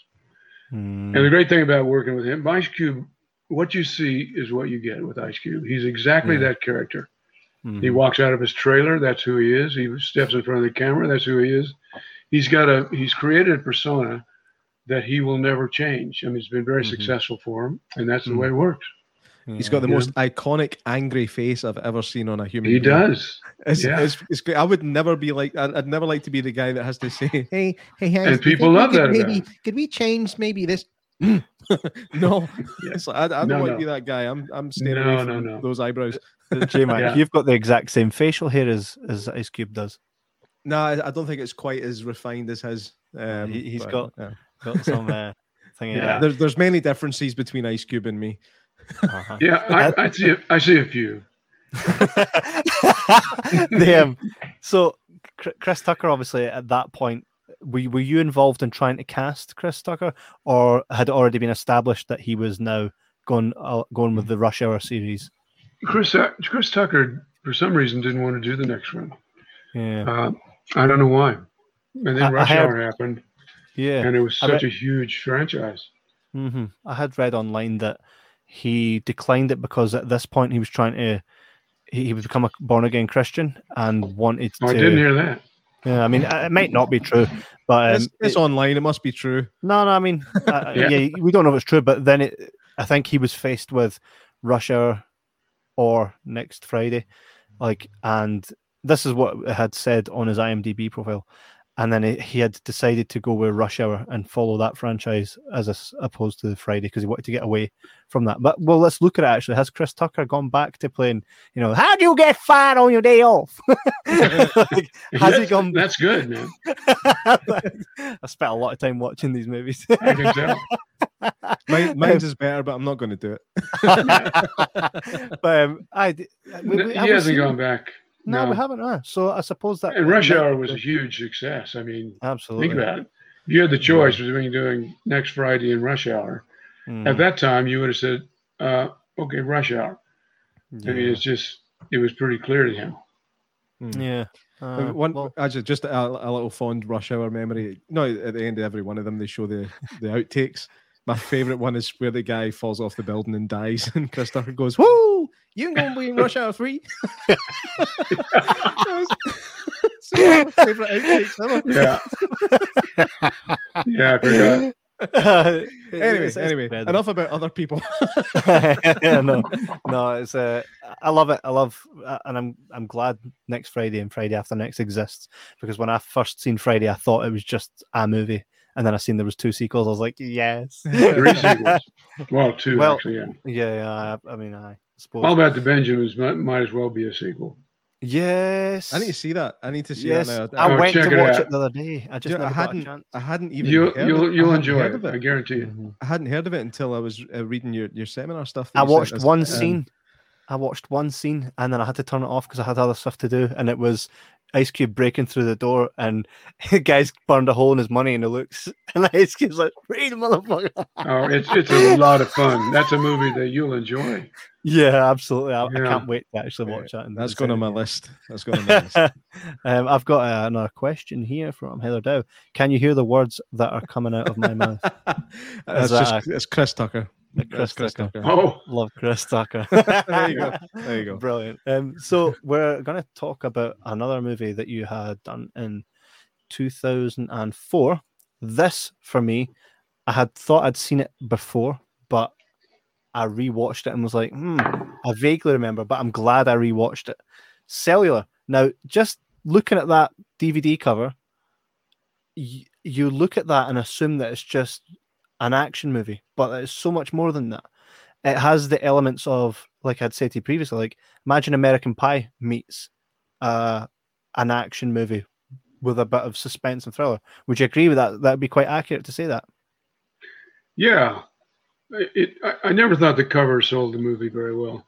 Uh, it makes Uh, it look very so dramatic. much more. Yeah, yeah. Mhm. Do, do you It is dramatic, as, a but there's so much producer- more too. Mhm. so, As a producer, do you do you ever get a say in how the, the marketing is done in regards to the poster and stuff like that? No. Not as a line producer, no. Right. Okay. That's what the producer does. The creative producers have Mm, all the say in that. Yeah. Ah, Because I it looks see. too it looks too serious. it You looks that- very that- serious. It, it Well, it's pretty the- serious. Yeah, I, I It think is. there's there's elements of it that that I think it, for me they came across as as quite funny. It's like again dark dark humor and William H Macy as the kind of action hero at the end. Like I, I love I Oh, love yeah. that. stuff. No, I know. And Chris Yeah. Evans is great in it. I mean, that that's I, first I ever s- I never heard of Chris Evans before that movie. Yeah, I was But same. he was terrific actor and such a good kid. I mean, Yeah, he's a good human being. that's pretty cool. I mean, I, I instantly was like, yes, because I had noticed that Eric Christian Olsen and Chris Yeah. Evans was in this. And one of my all time favorite movies is Not Another Teen Movie, which is like a spoof on teen movies. And Yeah. they're both in it. Right. So when you hired Chris, did, did Eric come as a, a recommendation or did you was it just so happened that it was just by chance? You know, I had very little to do with casting the movie. Mm. You know, as a line producer, I I'm glad when casting like that happens, but that happens in you know I'm I'm in a different location when that's happening. Mm, I see. Yeah. Um, I what, looking at the, the the cover, I did think I was coming to something a bit different, but when I watched it, I was, you know, I was thoroughly entertained. I really enjoyed the movie. Chris Evans is great. I thought he was brilliant in it. Um, so there's a who's who. Like every every actor you see in there, you're like, I've seen him in something. Yeah. I've seen her in something. Jason There's- Statham. I mean, he Mhm. had you know, a lot of great cast. Yep, there's uh, Jessica Biel. There's there's, and again the pairing from Not Another Teen Movie. Because for me, right, when I saw Captain America, I was like, oh, there's Jake from Not Another Yeah. Teen Movie. I'd only known him as Jake, and that that's for me will always be where he's from. eh? So it was great. It was great to see that. Um, Cellular was that something that you were approached for, or did you did you find the script for that and you were like, let's make this? No, that was uh that was New Line, and Mhm. they, but I did know the director. He, he was, I lived in Malibu. He lived in Malibu. We had become very good friends. We actually went to the same gym together, uh, and remained my best friend until the day he died, unfortunately. But Uh, you know, when when they when they when they got the screenplay, he had just done Final Destination two, mhm. which to this day I think is the best Final Destination. And hundred percent. A hundred percent. he, they always have directors have some say in who who they want to line produce it, and he wanted me, and I was I was so happy to get the job because it was I've, I've never had so much fun. Mm, yeah, it was. It was definitely Yeah. something. Was there any? Was there any big challenges in regards? Oh, everything was a challenge. Yeah. I mean, you know, we shot last 15 minutes and in the first 10 minutes all take place on the Santa Monica Pier, Mhm. which getting that Santa Monica Pier, you know, all those vendors to say, okay, yeah, you can shoot and I'll close down my business. Unbelievably difficult. So no, it's it was it was all tough, and all and all the action was on the streets of L.A. So we had to shut down a lot of L.A. part of it, and much of it right downtown L.A. Mm. So How how far in advance do you have to organize that with the the city? oh, a long time, long time. I think we had, uh, you know, we didn't have an extraordinary amount of prep on that. I think, and we had two two and a half months, but it was enough. You know, Mhm. particularly when a director knows exactly what he wants, which David Ellis always did. Mhm. and we had a location manager who'd been doing it for 40 years and knew LA like the back of his hand. So it takes time, but you just you just got to bring in all all the top guns and make it happen. Yeah, that's that's incredible. Do you think um, that genre as well, like having that high school kid, because that's, that's what he is. He's in he's in high school. I always thought Chris Evans looks a lot older than than he was when he was playing these characters. Um, do you think that genre? Because we don't see that anymore. We don't see the like American Pie and stuff. We don't see that much anymore, and we don't see like uh, movies now. Fast and Furious. They're all action movies with people with SWAT guns and stuff. It's not like your everyday kid that goes to school No, that happens to come across something that's already going on and get involved and mixed up in it. Do you think that would be cool to see that nowadays? I think it would. I just I think it's just like everything else in movie business, it's just gone a different way. Mhm. You know, everybody wants everybody wants CG. They want Mm, they want big characters. They want you know they want everything but that kind of movie. That's almost too traditional now. yeah. I wish they'd come back. Yeah, I mean, I- Yeah. I had a, I've got very fond movies, of a film that I used to love when I was a kid. I, it's quite, it's little known over here. I don't know how well known it is in the states, but uh, over here it was called Teen Agent.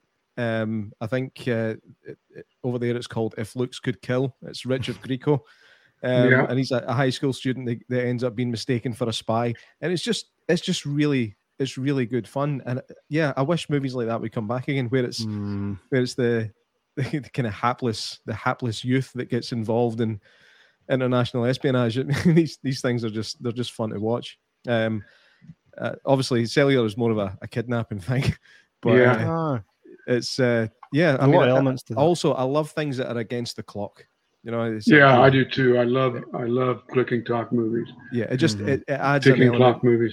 element of suspense is there from you know Yeah. 15 minutes in bang you are you are in you're in that with the ticking clock and I, I love that i think it can be used it can be overdone like you know cutting the wire when the bomb's got one second left to go and stuff like that but i, I think it's, it's No, I think it was that's a great genre. I just saw a movie called The Vault.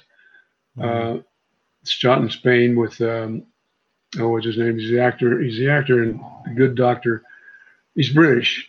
Uh, God, his name uh, escapes me. nicholas hoult No, Mm, you, but check it out. The Vault. Just, just check the, the cast, and it's i shall uh, do it right now it is one of the best clicking talk. oh freddie highmore always mix those i always Freddie mix those, Highmore. I always mix those two up nicholas hoult Yeah. and freddie highmore i, I don't know. know. why i mix them up but i always do No, he's Yeah. great in it. He doesn't. He doesn't. He plays a genius in this one, but he doesn't play a retarded genius or anything else. I, that's the wrong word. I mean, he, he plays. He plays a flat out genius that just come out of Oxford, mm. Yeah. and he solves a way to rob a bank. Um, it's a great. It's a great heist movie and a great ticking clock movie. So check it out. yeah bring Definitely them back check bring them them all back Yeah. One that everyone needs to check out if they haven't already, which I'm sure most people have. Um, and this is the last kind of movie we're going to chat about before we get to Freddy versus Jason, is Shoot 'Em Up in 2007. now, I saw I saw the promotional stuff for this, and I'm sure I saw it years ago, but I revisited it again recently. Um, Shoot 'Em Up, it doesn't on, on from what I saw in the promotion, it doesn't. Like I say, I don't think the the images and how I kind of viewed it gives justice to what it is and how much actual real creativity goes on in, in that movie. Um, Shoot 'em up for you was that the, so I, I- I know a bit about the the background here. The director actually, and I, I want to know if you actually saw this. Apparently, the director had sketched like scene by scene, like hundreds of different sketches and put it together on iMovie so that the movie could visually be seen. Is that something you got to to look at when you got involved in the Oh. project? That's how the project got made. He, he he came. Michael Davis is the director, and he's brilliant. Mm-hmm. He came out of the storyboard world. That's what he's. That's what his day job was. right, yeah. He'd made three ultra low budget comedies, which you know you, you look at shoot 'em up. You say, how could he have done that? Mm. But he put together. He he storyboarded every action scene in the movie, and he had sixteen thousand storyboards. Put it into an animatic that was about ten minutes long. Took it to New Line. Bob Shaye saw it and said, "Let's make this movie." That's how it got made.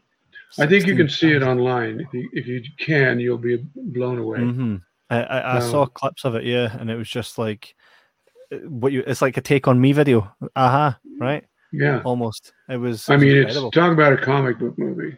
yeah. There was no comic book called Shoot 'Em Up, but that, it was done like a comic book movie. Yeah, every yeah. single every single frame in that movie was storyboarded, Mhm. um, and every sh- every shot we did had a storyboard that went with it. You know, when Mhm. we were pre when we were pre-production, we had I had this this was when I realized you need a lot of pre-production for a film like this. We had 14 weeks, and the first six weeks we found all our locations, and then we broke for Christmas, and everybody came back to LA. And when we came back, we had eight weeks just to prep the movie. and- Every day of that eight weeks, Michael had what he called school, S K O O L, where you know the production designer, the DP, the visual effects supervisor, me, the first AD, uh, would go into a conference room, and Michael, on a whiteboard, would say, "Okay, this is what happens in this scene," and he would draw it, and he would say, "This is the angle. This is what the this is what the this is what the actor sees." And the DP would be writing. Peter Pau was the DP, by the way, who won the Academy Award for Crouching Tiger uh, most brilliant DP I ever worked with. He made notes. At the end of each one of those notes, he went back, he diagrammed each of those scenes, figured out the lighting for each one of those scenes, so that by the time we started shooting that movie, every single scene was pre-lit. And every single scene we'd walk on a stage or a location, we just take a storyboard. All the storyboards were on a cork board by the director's chair. So that everybody could see here's shot one, here's shot two, here's shot three. It was like doing just shooting a puzzle. Wow. It was unbelievable. That's insane. And we did it. We shot the movie in what 11 weeks, 55 days, wow. and uh, finished a week ahead, a, a, day ahead of schedule. That's how. That's how well planned it was.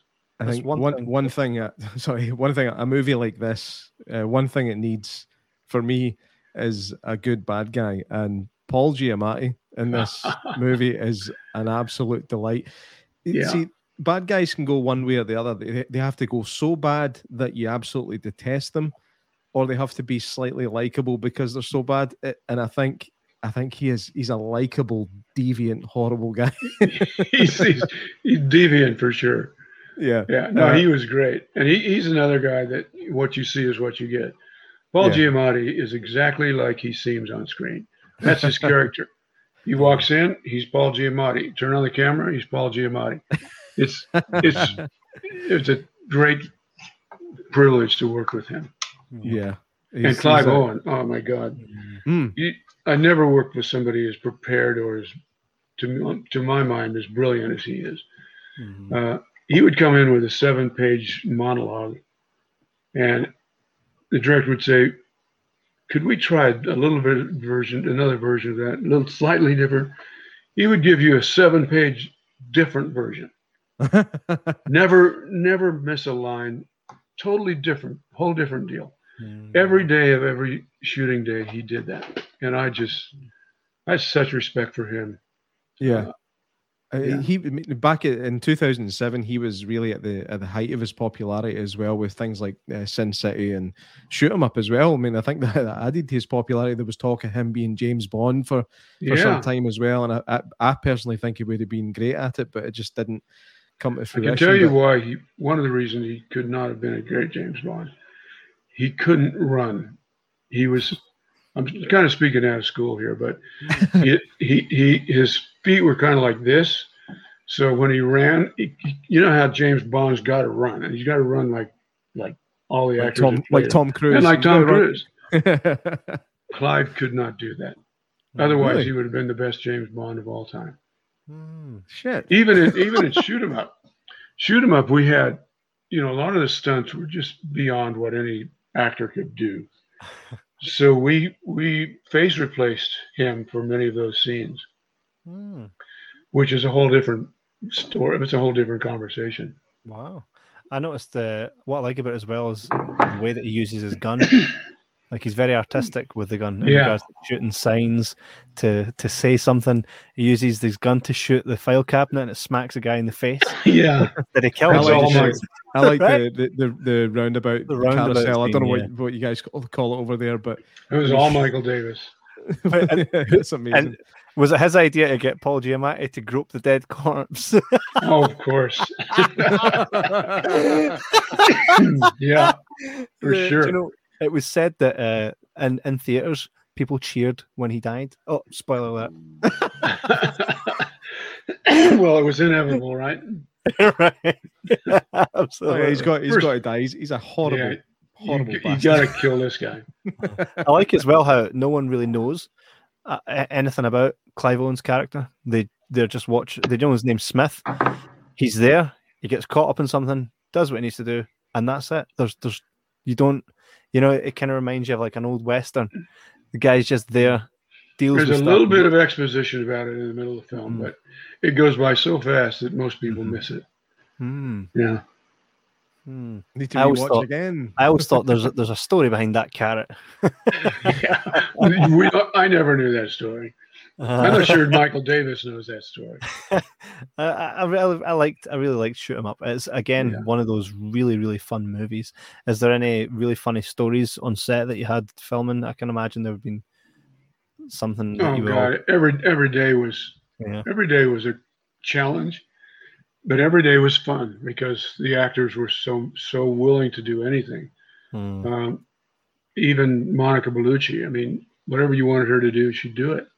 Mm. Uh, but there were so many things that you know when we were in prep, I'd just think, how do you possibly do this? Like there's a scene where he he comes down a rope from his from the top to the bottom of this warehouse, killing how many people I can't even remember with an AK. Mm. And I thought, yeah, I don't know. We may have to modify this. We didn't. We figured it out. Our uh, our stunt our stunt director, I mean our product our our stunt coordinator and second unit director was mm-hmm. brilliant, and Peter Pau always figured out a way to do it. Mm-hmm. There, was a movie, a movie that I watched recently that, that had a similar feel to, to that movie. Was a movie called Polar. Uh, it's, it's on Netflix. Brilliant was, movie. Uh, Mads Mikkelsen, and it had mm-hmm. that it had that kind of comic book feel to it. Uh, What's the name of it? Um, Polar. Polar. P O L A R. Hmm. Polar. Mm-hmm. Uh, um, so you've got Mads Mikkelsen. I think Johnny Knoxville shows up in the first five minutes as well. Uh, he doesn't last very long, and uh, yeah, it, it's just it, it's a crazy, a crazy shoot 'em up style movie, uh, mm-hmm. and it, it's it's totally along the same line. Same line. I got to check it out. Yeah, yeah. It's, it's little, little tongue, tongue in cheek, but quite shocking at places as well, and it, it really it hits the mark. It's it's it's still on Netflix, so it's, it's worth checking out mm-hmm. if you hmm. if you have a spare minute and you're busy. Oh, I will for sure. very, very, very fun. So we are at the point now where we're ready to talk about the meat, um, which is Freddy versus Jason. For us, this is this is a has been well anticipated. It's something we always talk about on the show is how good that movie was. So I can't wait to get into that way. I'm just going to play a short clip here to remind everybody about how good that movie is.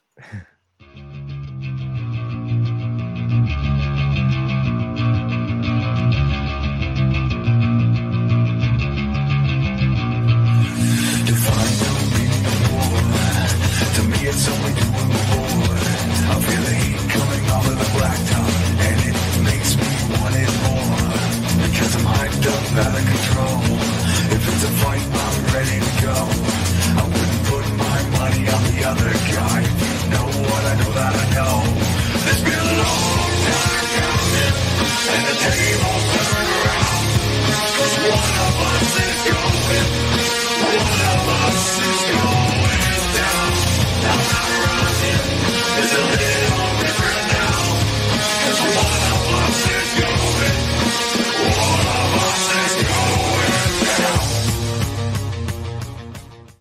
Man, I want to watch it again.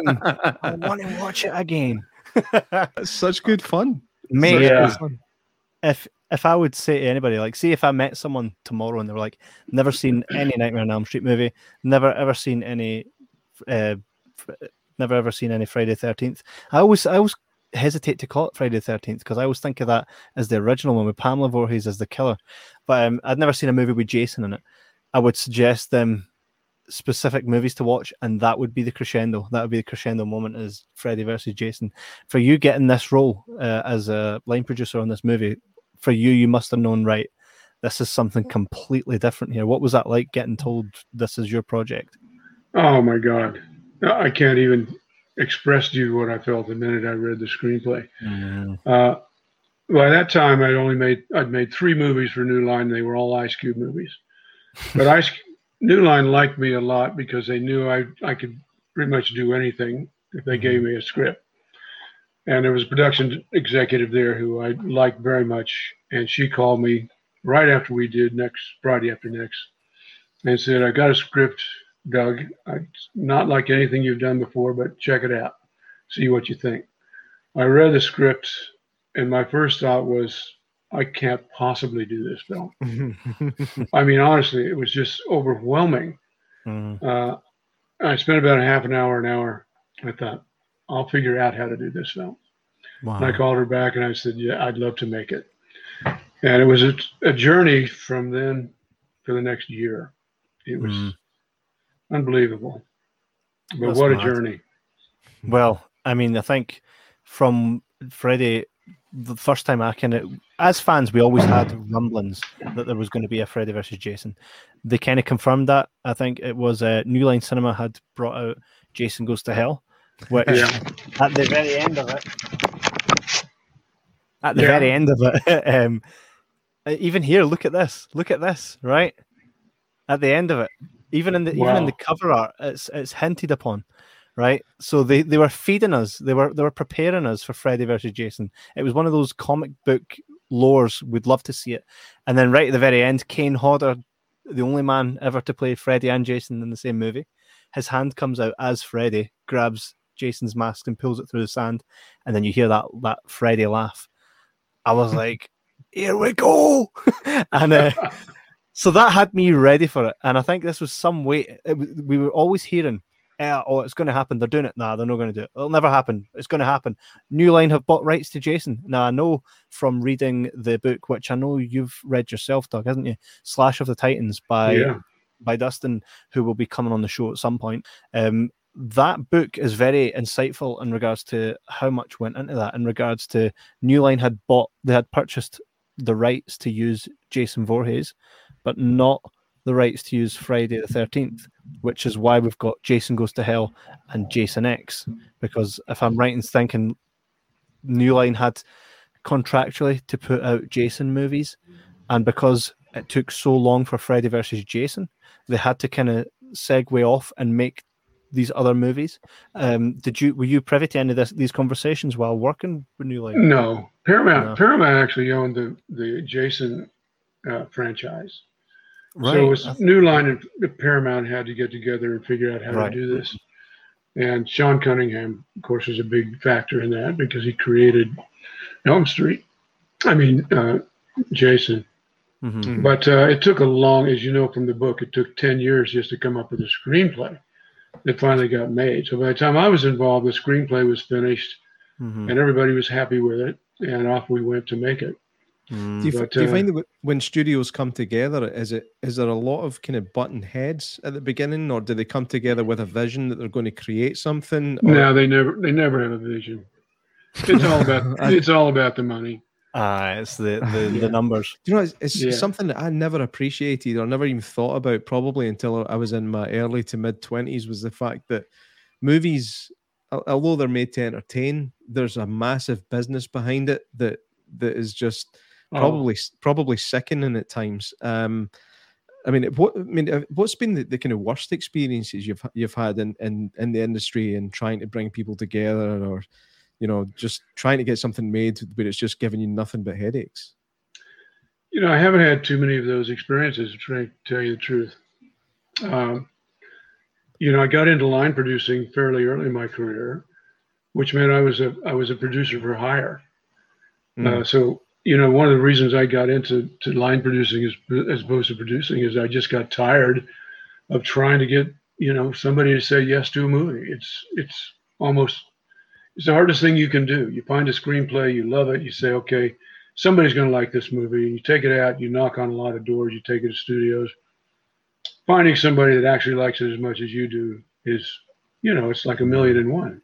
Yeah. So it's tough, but fortunately for me, I I did not have to, I didn't have to go through much of that. No, that's that's, that's impressive. I mean, considering the, the length of your career, it's it's almost a miracle that you've not really had any. Uh, yeah, it is. I feel very fortunate. Yeah. Uh, so, I, I was initially going to ask you how many different versions of the script you had read, but I suppose when they brought you in, that was go time. So you kind of managed to miss a lot. Am I right in saying miss a lot of the original script rights? Oh, there, there pretty much it was go time when I got involved. Yeah. Uh, there was a lot of rewriting done in pre-production. I mean, a lot because yeah. it was never a perfect script, and everybody had their own ideas. Every the executive on it, and you know the writers were not on it from the time we started production. They were kind of out of the picture. Mm. Uh, so, you know, there was a lot of that, but the basic story didn't change. The concept didn't change. The production the production possibilities and and you know all of the difficulties didn't change. Mm-hmm. Uh, and we only had 10 weeks to prep the film so they couldn't change much yeah they I couldn't actually, say okay we want to add a new sequence which they tried a couple of times and i just said no. Uh, too late to do that. See i think that's what it needed there was someone just to go ah, no. No. Yeah. well that's, that's, that's my job. That was a, a, question i had written down for you was uh, something that uh, I, I read it in some of the, the notes I was reading in preparation for this. Uh, having to bruise people's egos every now and again. Um, I mean, how does it feel to have to be that guy that has to kind of go, no, we're, we're not doing that, or you know, just shooting something down, um, telling somebody no. I mean, what's what's is it difficult, or do you find you're just like, no, this is business head, let's it's go. kind of a fine art, to tell you the truth. What you learn early on as a line producer is you never say no. You always say, you always say, let's find a different way to do it. yeah. You know, because if you say no, I learned early on, if you say no to somebody, you've lost them for the rest of the movie. They don't want to hear no, particularly really creative people. So I always try to find a way to say, well, we can't do it that way, but how about if we do it this way? You know, right. The only time I say no is when somebody says, uh, we need to go, I need another angle on this shot, or I need this variation, or I need that. I'm a director. I know they don't need that shot, and we're already into, you know, the 12th hour of the day. Or when somebody says, I think we're going to have to come back tomorrow to get this, that's when I say no. Hmm. That's, okay. you know, those are the kind of decisions that are not hard to make. But the other decisions about can we do this or do that, you always want to say, well, right now it's not it's not possible for do it to do it like that, mm-hmm. but we can find another way to do it that might be just as good, mm-hmm. and that's mm-hmm. what I do. That's right. that's always been my methodology. Yeah, you, you sometimes do. it works. Most of the time, it works. Mm-hmm. I think that's probably one of the, the greatest qualities to have as a people person and a very well, you ha- you have to have that if you're going to succeed as a line producer. Yeah, you hear you hear stories of people like producers and directors on set screaming and shouting. I mean, we've seen the old Christian Bale actor and Tom Cruise. I love that clip. and he's not. He, that's not the way he is, by the way. Wow. That, that, was just that was a guy dealing with a lot of incompetence around him, and he just blew up. Yeah. So. And, hmm. and can you understand the, the pressures and the struggles as someone that's always on the set? Do you do you understand where he was coming from? Yes, I do. I absolutely yeah. do. Uh, he had a cameraman wandering around with his light meter in the middle of a very intense scene, and the director talking to somebody else behind him, and he just he just blew up. He said, "That's that's mm-hmm. not the way we do things," you know. This is this is again is a problem with things that are presented to the public out with Absolutely. the situation they're actually in. The public jump on the bandwagon of oh, what an mm-hmm. asshole, what a tit, yeah, whatever. But uh, at the end of the day, these people are trying to do a job that somebody right. is stopping them from doing as good as they can, mm-hmm. and yeah, th- things get heated, things get kind of I mean, it, I, I, can't imagine how I would feel if somebody was, was getting in the way of me doing what I'm trying to do. No, um, you get it if somebody's eye line is an actor. Yeah, particularly like Christian Bales, who's a great actor, and somebody's mm. got the audacity to bring their light meter over in front of you and look like they don't even care what you're doing or why you're there. You, mm. There's not an actor in the world that's not going to do exactly what he did. Yeah. So I, I that is that's that's uh, he got a really bad rap for something that he should have done exactly what he did. Yeah. Oh, yeah. yeah. I feel um, the same way about Tom Cruise's recent kind of yeah out, outburst. I mean, even that, outburst, it wasn't an outburst. No, he was, was, just telling like it was. Guys, put on a mask or you're fired. Yeah. I mean, it was as simple as that. He was trying to keep the movie. He was trying to take care of the movie and and the and the crew. Mm-hmm. no, those things happen, and they never are seen from the point of view of somebody like me who knows what happened and understands why they happened. Yeah, mm-hmm. I think I think it's another reflection of the the the, the current generation that we happen to be dealing with. but that yeah. that's just me. That's another story. yeah. So so with even in line of what we're just kind of saying there, were there any big challenges for you on this? I mean, this this was a obviously it's a, it's a big movie, and it's not, you're not only up against your usual kind of challenges. This is Freddy versus Jason. You've got the the backlash of the not there's not there wasn't any backlash, but you've got the possibility of that if everything isn't you know done the way it, it, can be best for you. Was there any real big challenges that you kind of came up against where you were like, right, this is you know I, I've not kind of faced this challenge on set or even pre-production, post-production? You know, every day on that movie was a was a challenge. Mm-hmm. Every day. But but I but we Ronny surrounded himself with a crew that was unbelievable, and I, and I had a lot to do with that. But we had people like Fred Murphy, who was the DP, and, and John Willett, who was the production designer. And I mean, these guys are brilliant, brilliant. I mean, John Willett is almost as much responsible for this movie visually mm. as anybody else. I mean, he, for instance, just to show you what how lacking the screenplay was in telling us what to do and where to go. That boiler room scene, you know how complicated that is and what mm. happens, all of the action that happened. On the page, you come to that scene and it says, This is the day, Clash of the Titans. Period. There's a little dialogue. I mean, the dialogue's all there, but it has no description about what happens or what they're doing. Has no description of the room, no description of anything else. So, wow. in pre-production of that movie, we had meetings just like we did on Shoot 'Em Up every day of every week for hours at a time, and we just concentrate on one sequence, like the boiler room or Jason's world or mm-hmm. whatever. And yeah. everybody would say, "Well, what if we did this? What if this? How about this?" Literally, it was that that kind of spitball sessions every day. And John oh. Willett would invariably be the one that would go back and he'd come back and he'd say, Okay, I figured it out. How about this? Hmm. And it would usually be that.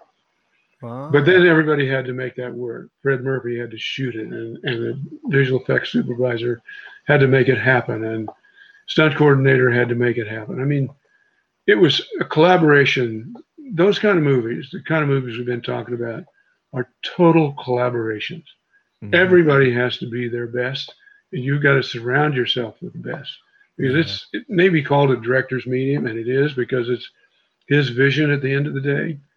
But he's surrounding himself with people that are just as talented in their own right as he is yeah. or she is.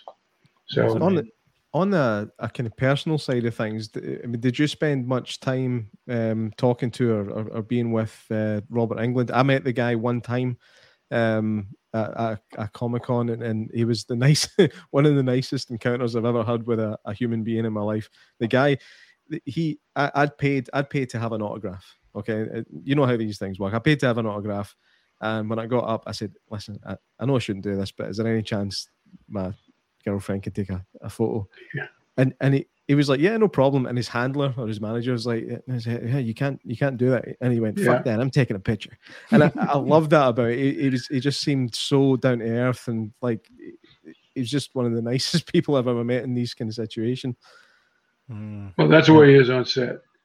I yeah. mean, he he what you see and what you saw, that's exactly the way he was on set every day, every hour. Mm. Uh, and there were days you know, the, the brilliant thing about both both these concepts, Freddy and Jason, is that the characters were created and could wear a mask. So stunt doubles could do most of the action, and you wouldn't know the difference. Yeah. The difference with Robert Englund and Freddy Krueger is that he had a great stunt double who did all of the, the big action sequences, but you couldn't cut into a close up with the with the stunt double because mm. you didn't have Robert Englund's eyes. You, you, know, even though they weren't his eyes, you didn't have his. There was a something about his his persona that he created that was without it, Freddy didn't exist. Mm-hmm. And there were days, honestly, where he worked 24 hours a day. Because the way we worked on Freddy versus Jason is that we'd work 24 hours, we'd work 12 hours, and then the, the at night the second unit would shoot 12 hours. But Ronny, I mean, uh, Englund would be in makeup for four hours before he even got to set. Wow. And that meant four hours in the chair and then 12 hours of shooting and two hours of getting out of makeup. So, in order for him to do, to go home at night, he, he maybe would get six hours of sleep. In the meantime, second unit needs him because they needed his face and his, he'd have to say, no, this is not the way you do it. This is the way to do it. I mean, it just this is why he got the big bucks for this character. There is and a reason didn't, he didn't get enough. Mm, the there's the guy, the same guys that brought you this book, uh, and the, and uh, the documentaries that they've been doing on uh so the guy that done the American Werewolf in London documentary has worked with the guys that made this book. Gary Smart has actually made a documentary and it's I don't know if it's close to being done now or if it's done and it's just in post production and it's called Icon. I know that the, the title is changing, but it's the story of Robert Englund, Hmm. Not not Freddy Krueger, but the story of Robert Englund. and uh, that is one I'll need to ma- I'll need to make sure and send that on to you. But he's been working with him the last couple of years on making this documentary, and again, he said the, the things he had to say about Robert Englund as well is just exactly what you're saying. The guy's the salt of the earth. I mean, he is he is what you call an icon. I, I still can't get over the fact that while he lives and breathes on this planet, there is another Freddy Krueger movie. And he's not Freddy Krueger. Makes no sense. to No, no. What? you know. Yeah, yeah. What? I did know not know that. The- it's it's called A Nightmare on Elm Street. I think it came out in 2010, something like that. And it's um, It's not Jackie him. ja- Jackie Earle Haley, um, who who plays him. He was the he was Rorschach. I know who he is. Yeah. Watchmen. Yeah, yeah, yeah. He was- is Freddy Krueger. Um, Oh, yeah, I know, I know. what a And- and sin! nothing, nothing on him himself, but you, you're going to fail if you play Freddy Krueger and Robert Englund exists. You're going to fail straight out of the gate. Would you agree with that? oh, I can't imagine. Did the movie make a penny? it, it, it made it maybe maybe one or two pennies, no dollars. Uh, Yeah. they, they, Uh, they didn't do the they didn't reboot the franchise like they were hoping to. I, I Elaine think, Strachan says that new movie was shit. yeah, I, I think the the, the movie. Say what you mean. It, it, it made money. It, it made money. It made money based based on the the popularity that the character already had. I don't think it Mm-mm. made any money on the the merit of the movie itself. No. Um, uh, it's. Uh, I mean, like you said, Rob Englund's still around. Just use him. Mhm. Yeah. Use him. Well, May- I wonder why they didn't use him. It must have been a budget issue. Hmm, Yeah, you think so? some Michael guy- Bay was involved in this. Michael Bay. Sure, Oh, there you go. Then I don't know. Ah, I do just not know. it's it's one of those things, isn't it? Um, so when you when you were, came onto this movie, were you Friday the Thirteenth or were you a Nightmare on, on Elm Street or were you neither? I was neither. I'd never. I'd never seen any of them. No way! Did you watch? them Nor all? had Ronny. Right. Well, yeah, I you know, read that in the, we- the notes that you sent. You, that none of you had actually seen any of them before. No, I mean- this movie. Ronny Yu, I think, was maybe one of the reasons he was hired is because they wanted this, they wanted this, this film to be standalone. Hmm. They didn't want it to be like any other Jason or Freddy movie, and it wasn't. Um, I mean, we we we made we vowed not to watch any of the movies in pre-production, but toward the end, we had to watch a couple of the Jason Jason movies Mhm. because there were just things in it that were so iconic that we had to know what they were. Mhm. But uh, yeah, Ah. Um, what were some of those things? I don't remember. All right. Um, his mother. remember. I know that. Um, It wasn't. The, she wasn't the original mother, but she was That's right. fantastic. I heard. Did were you involved in trying to contact Patsy Palmer, the original mother? No, No, I, she- I'd I don't think she was alive. Uh, Was she? Um, I don't know. Yeah, yeah. I heard that. Well, I read online that she was asked to reprise the role, but she um she deemed it too small a role for her. So she was Uh, like, I I did hear that. Yes. yeah. Um, which, did. by the way, having her back would have been amazing. But see the actress he's got to play. Fantastic. uh, You wouldn't. Yeah. You really I wouldn't have thought it, I thought it was her. I genuinely thought it was Most the- people did. Yeah. Mhm. Yeah, yeah. Yeah. I- I thought- one one uh, guy that stood out in the film for me as as a really good actor. I mean, it, it, he he does get killed off not early on, but relatively quickly. It was uh, Brendan Fletcher. Um, he, I mean, he, he plays the uh, the character who is the main character's best friend. Mark Let me Davis. just get his name again. Mark Yeah, Davis.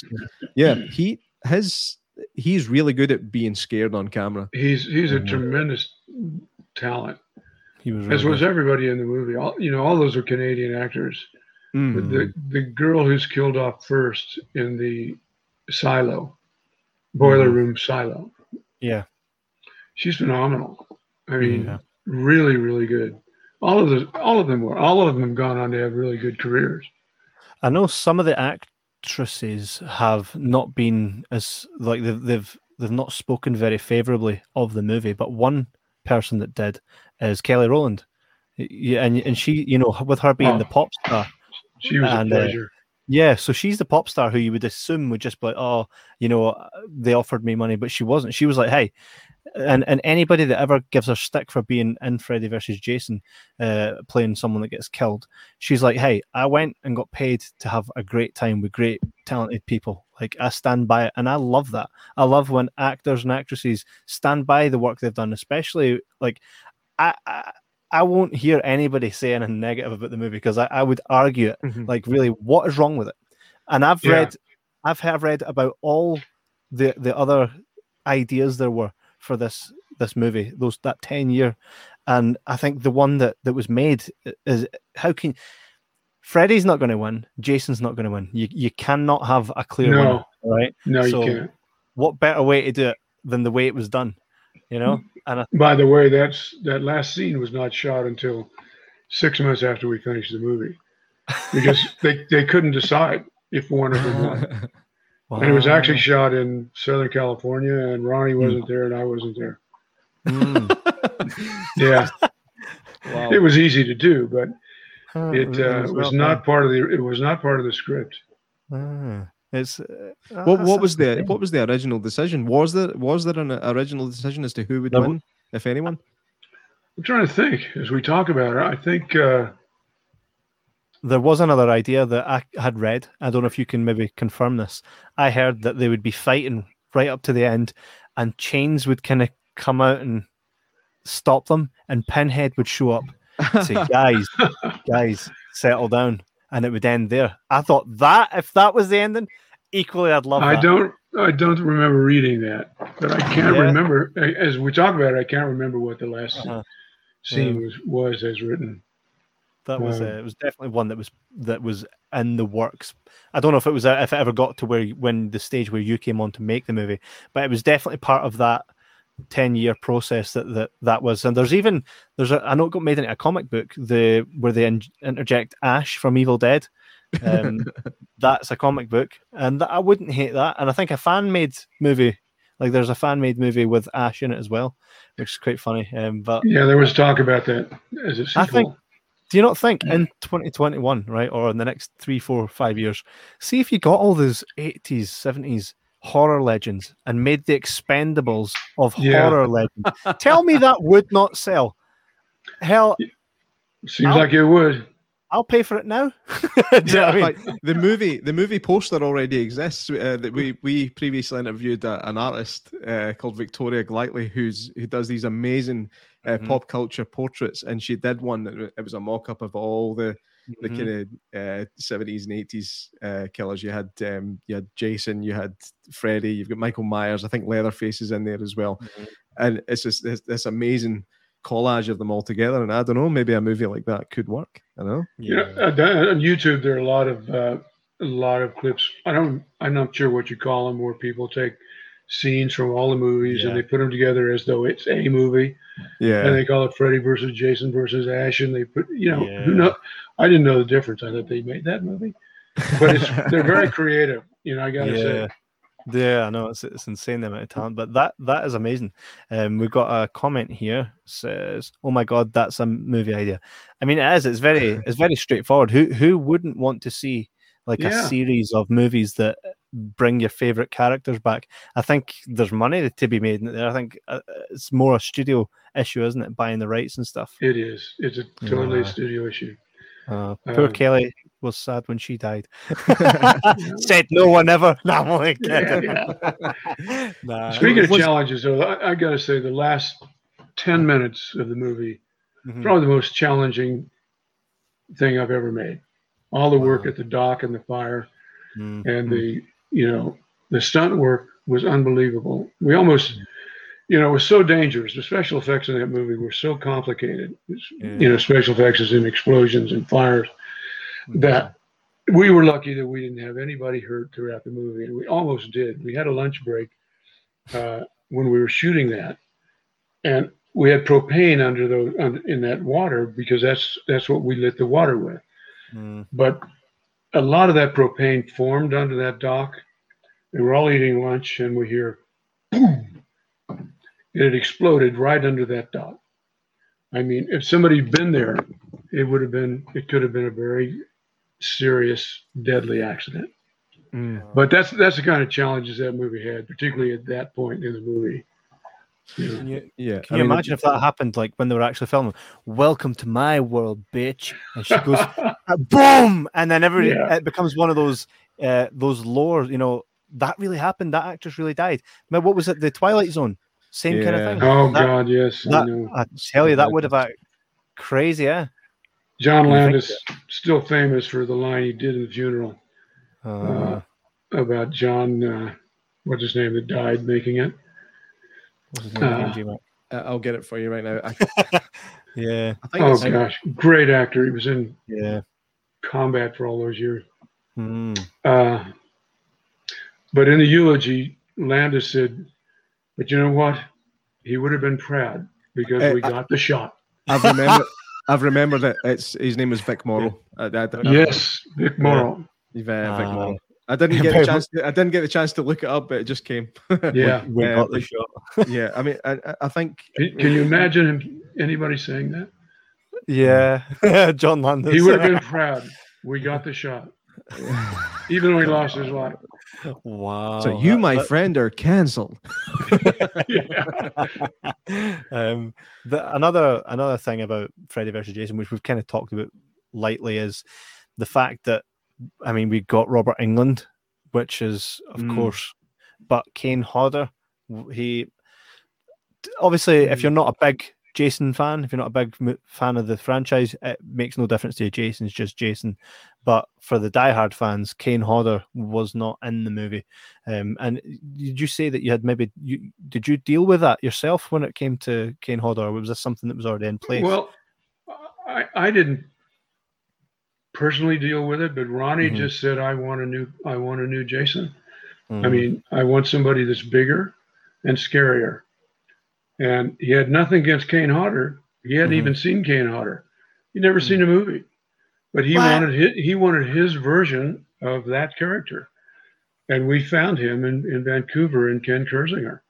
Mm. I mean, Ken, Ken Kirzinger was when he when he got his makeup on, yeah. and his and his wardrobe he came onto the set the first night he was in wardrobe, and he came up behind me. and said, "Hi, Doug." I turned around. It scared the shit out of me. I'm not kidding. In, in his costume, he stood six foot eight. Wow. And it was the most. Uh, I I don't even know a word for it, mm. but he hmm. was great in the part, and he sold the part. I feel bad for Kane Hodder and the Vans, but at the end of the day, it was Ronny's movie, and that's what yeah. he wanted to do. Absolutely, you know? I can totally, I can totally see it. That there's, I mean, there's something to be said for for making him bigger. I mean, Rob Zombie did it with Michael Myers, and for, for me, it worked. I think mm-hmm. yeah. Rob, Rob Zombie's Michael Myers is is very big and imposing and, and terrifying even before he gets the mask on. Exactly. So I, I think it, I think it, it can definitely work. Um, it's just circumstance and who's making the movie. I suppose mm-hmm. that's that's it. Well, I watched the movie as I told you before we started again last night, just because I wanted to be. Mm-hmm. I just want to be. I wanted to have it clear in my mind, and it kind of blows me away how how scary and good it is. Mm-hmm. I mean, it's it's a quality movie, and every character in it is so well drawn. Mm-hmm. Um, yeah, I'm proud of it. I really, I, I loved. See, for me, like what I love about it is you, I could tell anybody that's never watched either of the franchises to go watch it, and it, it, they get it straight away within the first twenty minutes. They Freddy don't have being, to have seen the others. Yes, the fact Honestly. that Freddy is is literally narrating the the story that see that that I want that. I where want did, that again. Where did the decision come to give Freddy the the sharp teeth? I'd never seen that before. Was that that was oh, fresh really? for this movie? Uh, uh, as far was as I know, I'd, I'd never seen. Uh, yeah, Kevin, you sharp look, look at them right there on, on the screen. Was that new? I didn't know that. That's his teeth. I there. thought that's, that's the way they, they, were in all the other movies. Yeah, no, he, he was never a, a sharp tooth guy. Um, hmm. Another thing as well is he was never initially, originally, he wasn't a child molester.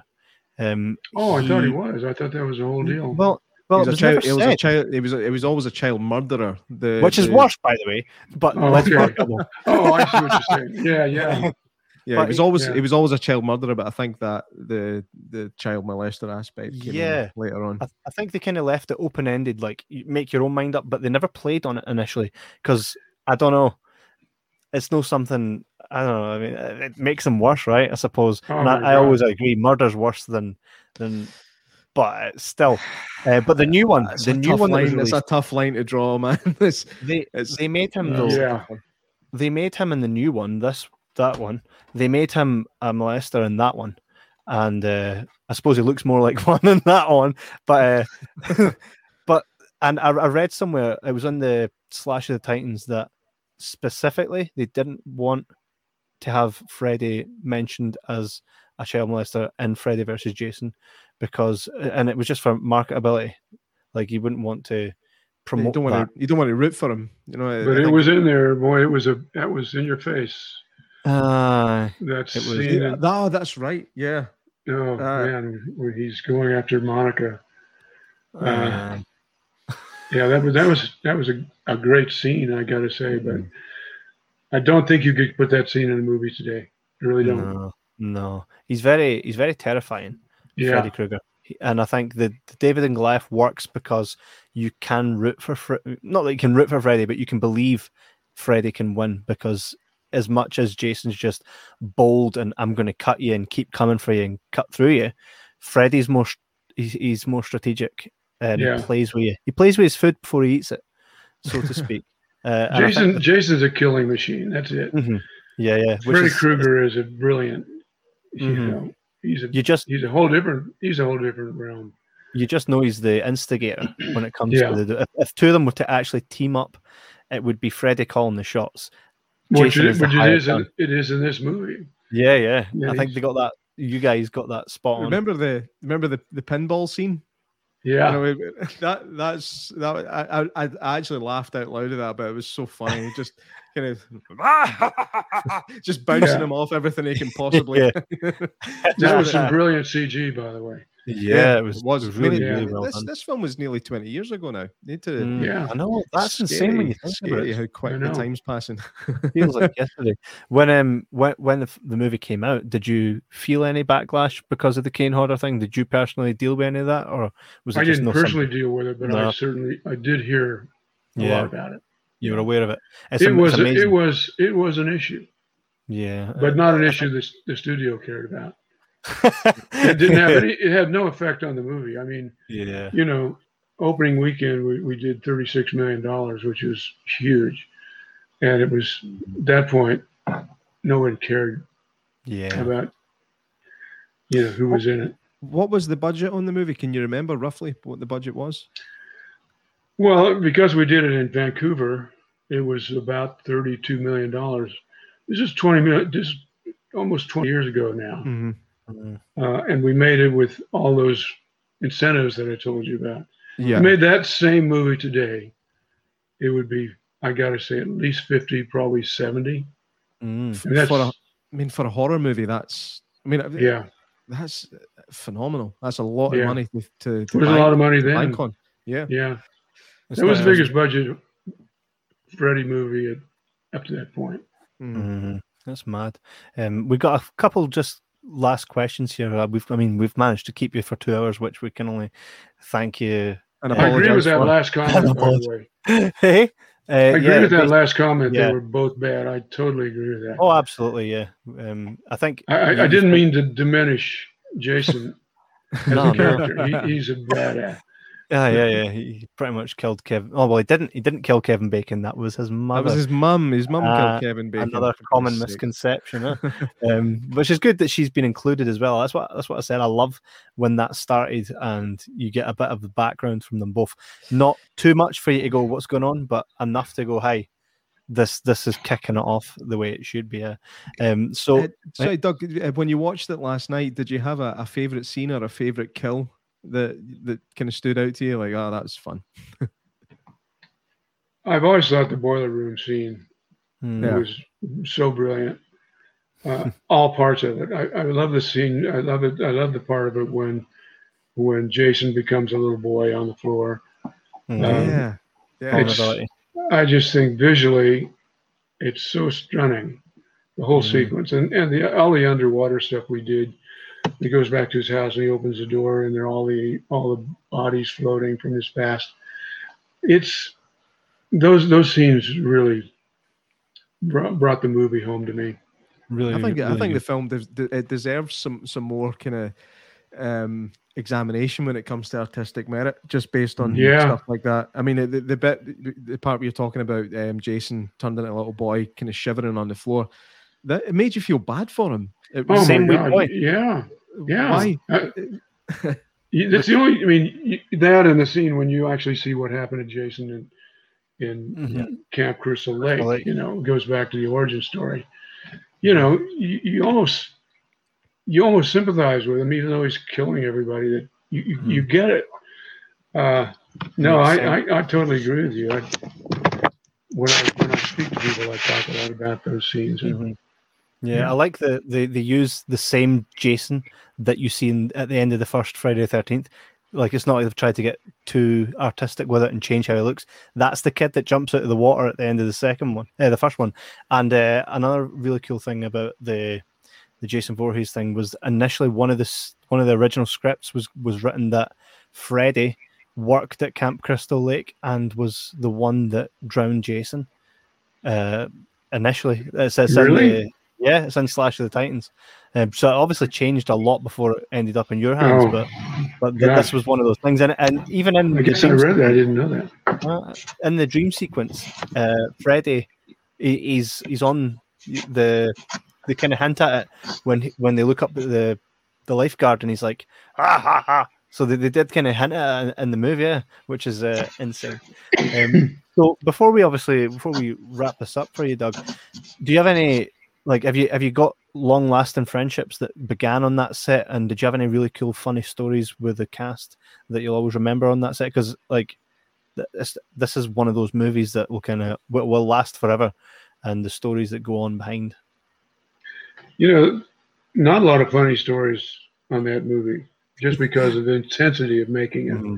yeah. I mean it wasn't a movie where people you know laughed and joked Mm-hmm. It was it was everybody was there to do an almost impossible job. Every actor, every every actor in that movie had had role had a role that was incredibly difficult to do, both emotionally and physically. Mm-hmm. So, unlike uh, next Friday, no, there weren't a lot of a lot of laughs. no, that that could be a next Friday the thirteenth yeah. yeah. Yeah. Could you imagine? Oh my god. Could be Mike Epps. you doing, motherfucker?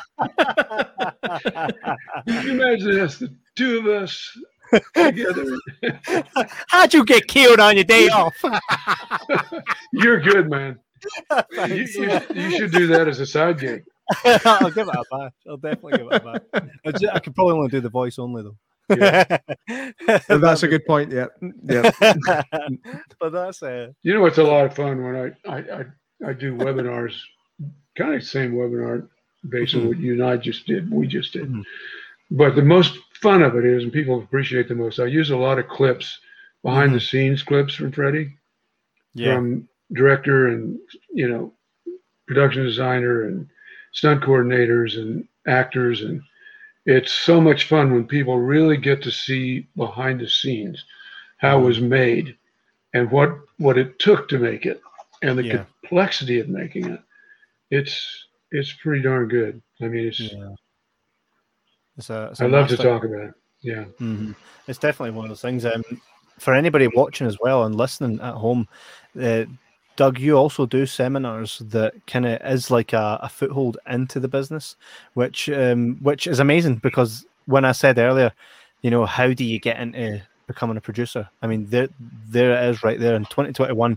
You can go to Doug's website and you can book a, a seminar with Doug where you've got a full a full seminar that kind of gives you an insight and your first steps into the business. Yeah. Well, better yet is if you could show my web my uh, email addresses. Mhm. I found that after I did that website, so many people have so many different things they want to do, Mhm. whether it be consulting or they want to do webinars, they want to do seminars. I just I just recommend that you email me, tell Mhm. me what it is you want to do, what you have in mind, and we'll work out the details Yeah. because it's it's it's kind of complicated to do on a website. Yeah. But I invite you to go there. It shows you what I've done and what I can do and what I, how how we can work together. yeah. But uh, I like to I like to get more personal with people, find out Mhm. more about what it is they're doing and what they want, and uh, you know, go from there. That's how this that's how this happened. There you go. yeah, yeah, absolutely. I'm just So- getting up your email address. Um, There's two of them, and if you just there's a there's a Gmail and an AOL. I'm still old school. I still have an AOL. I have an AOL, AOL. address. is believe it or AOL. Yeah. still a thing?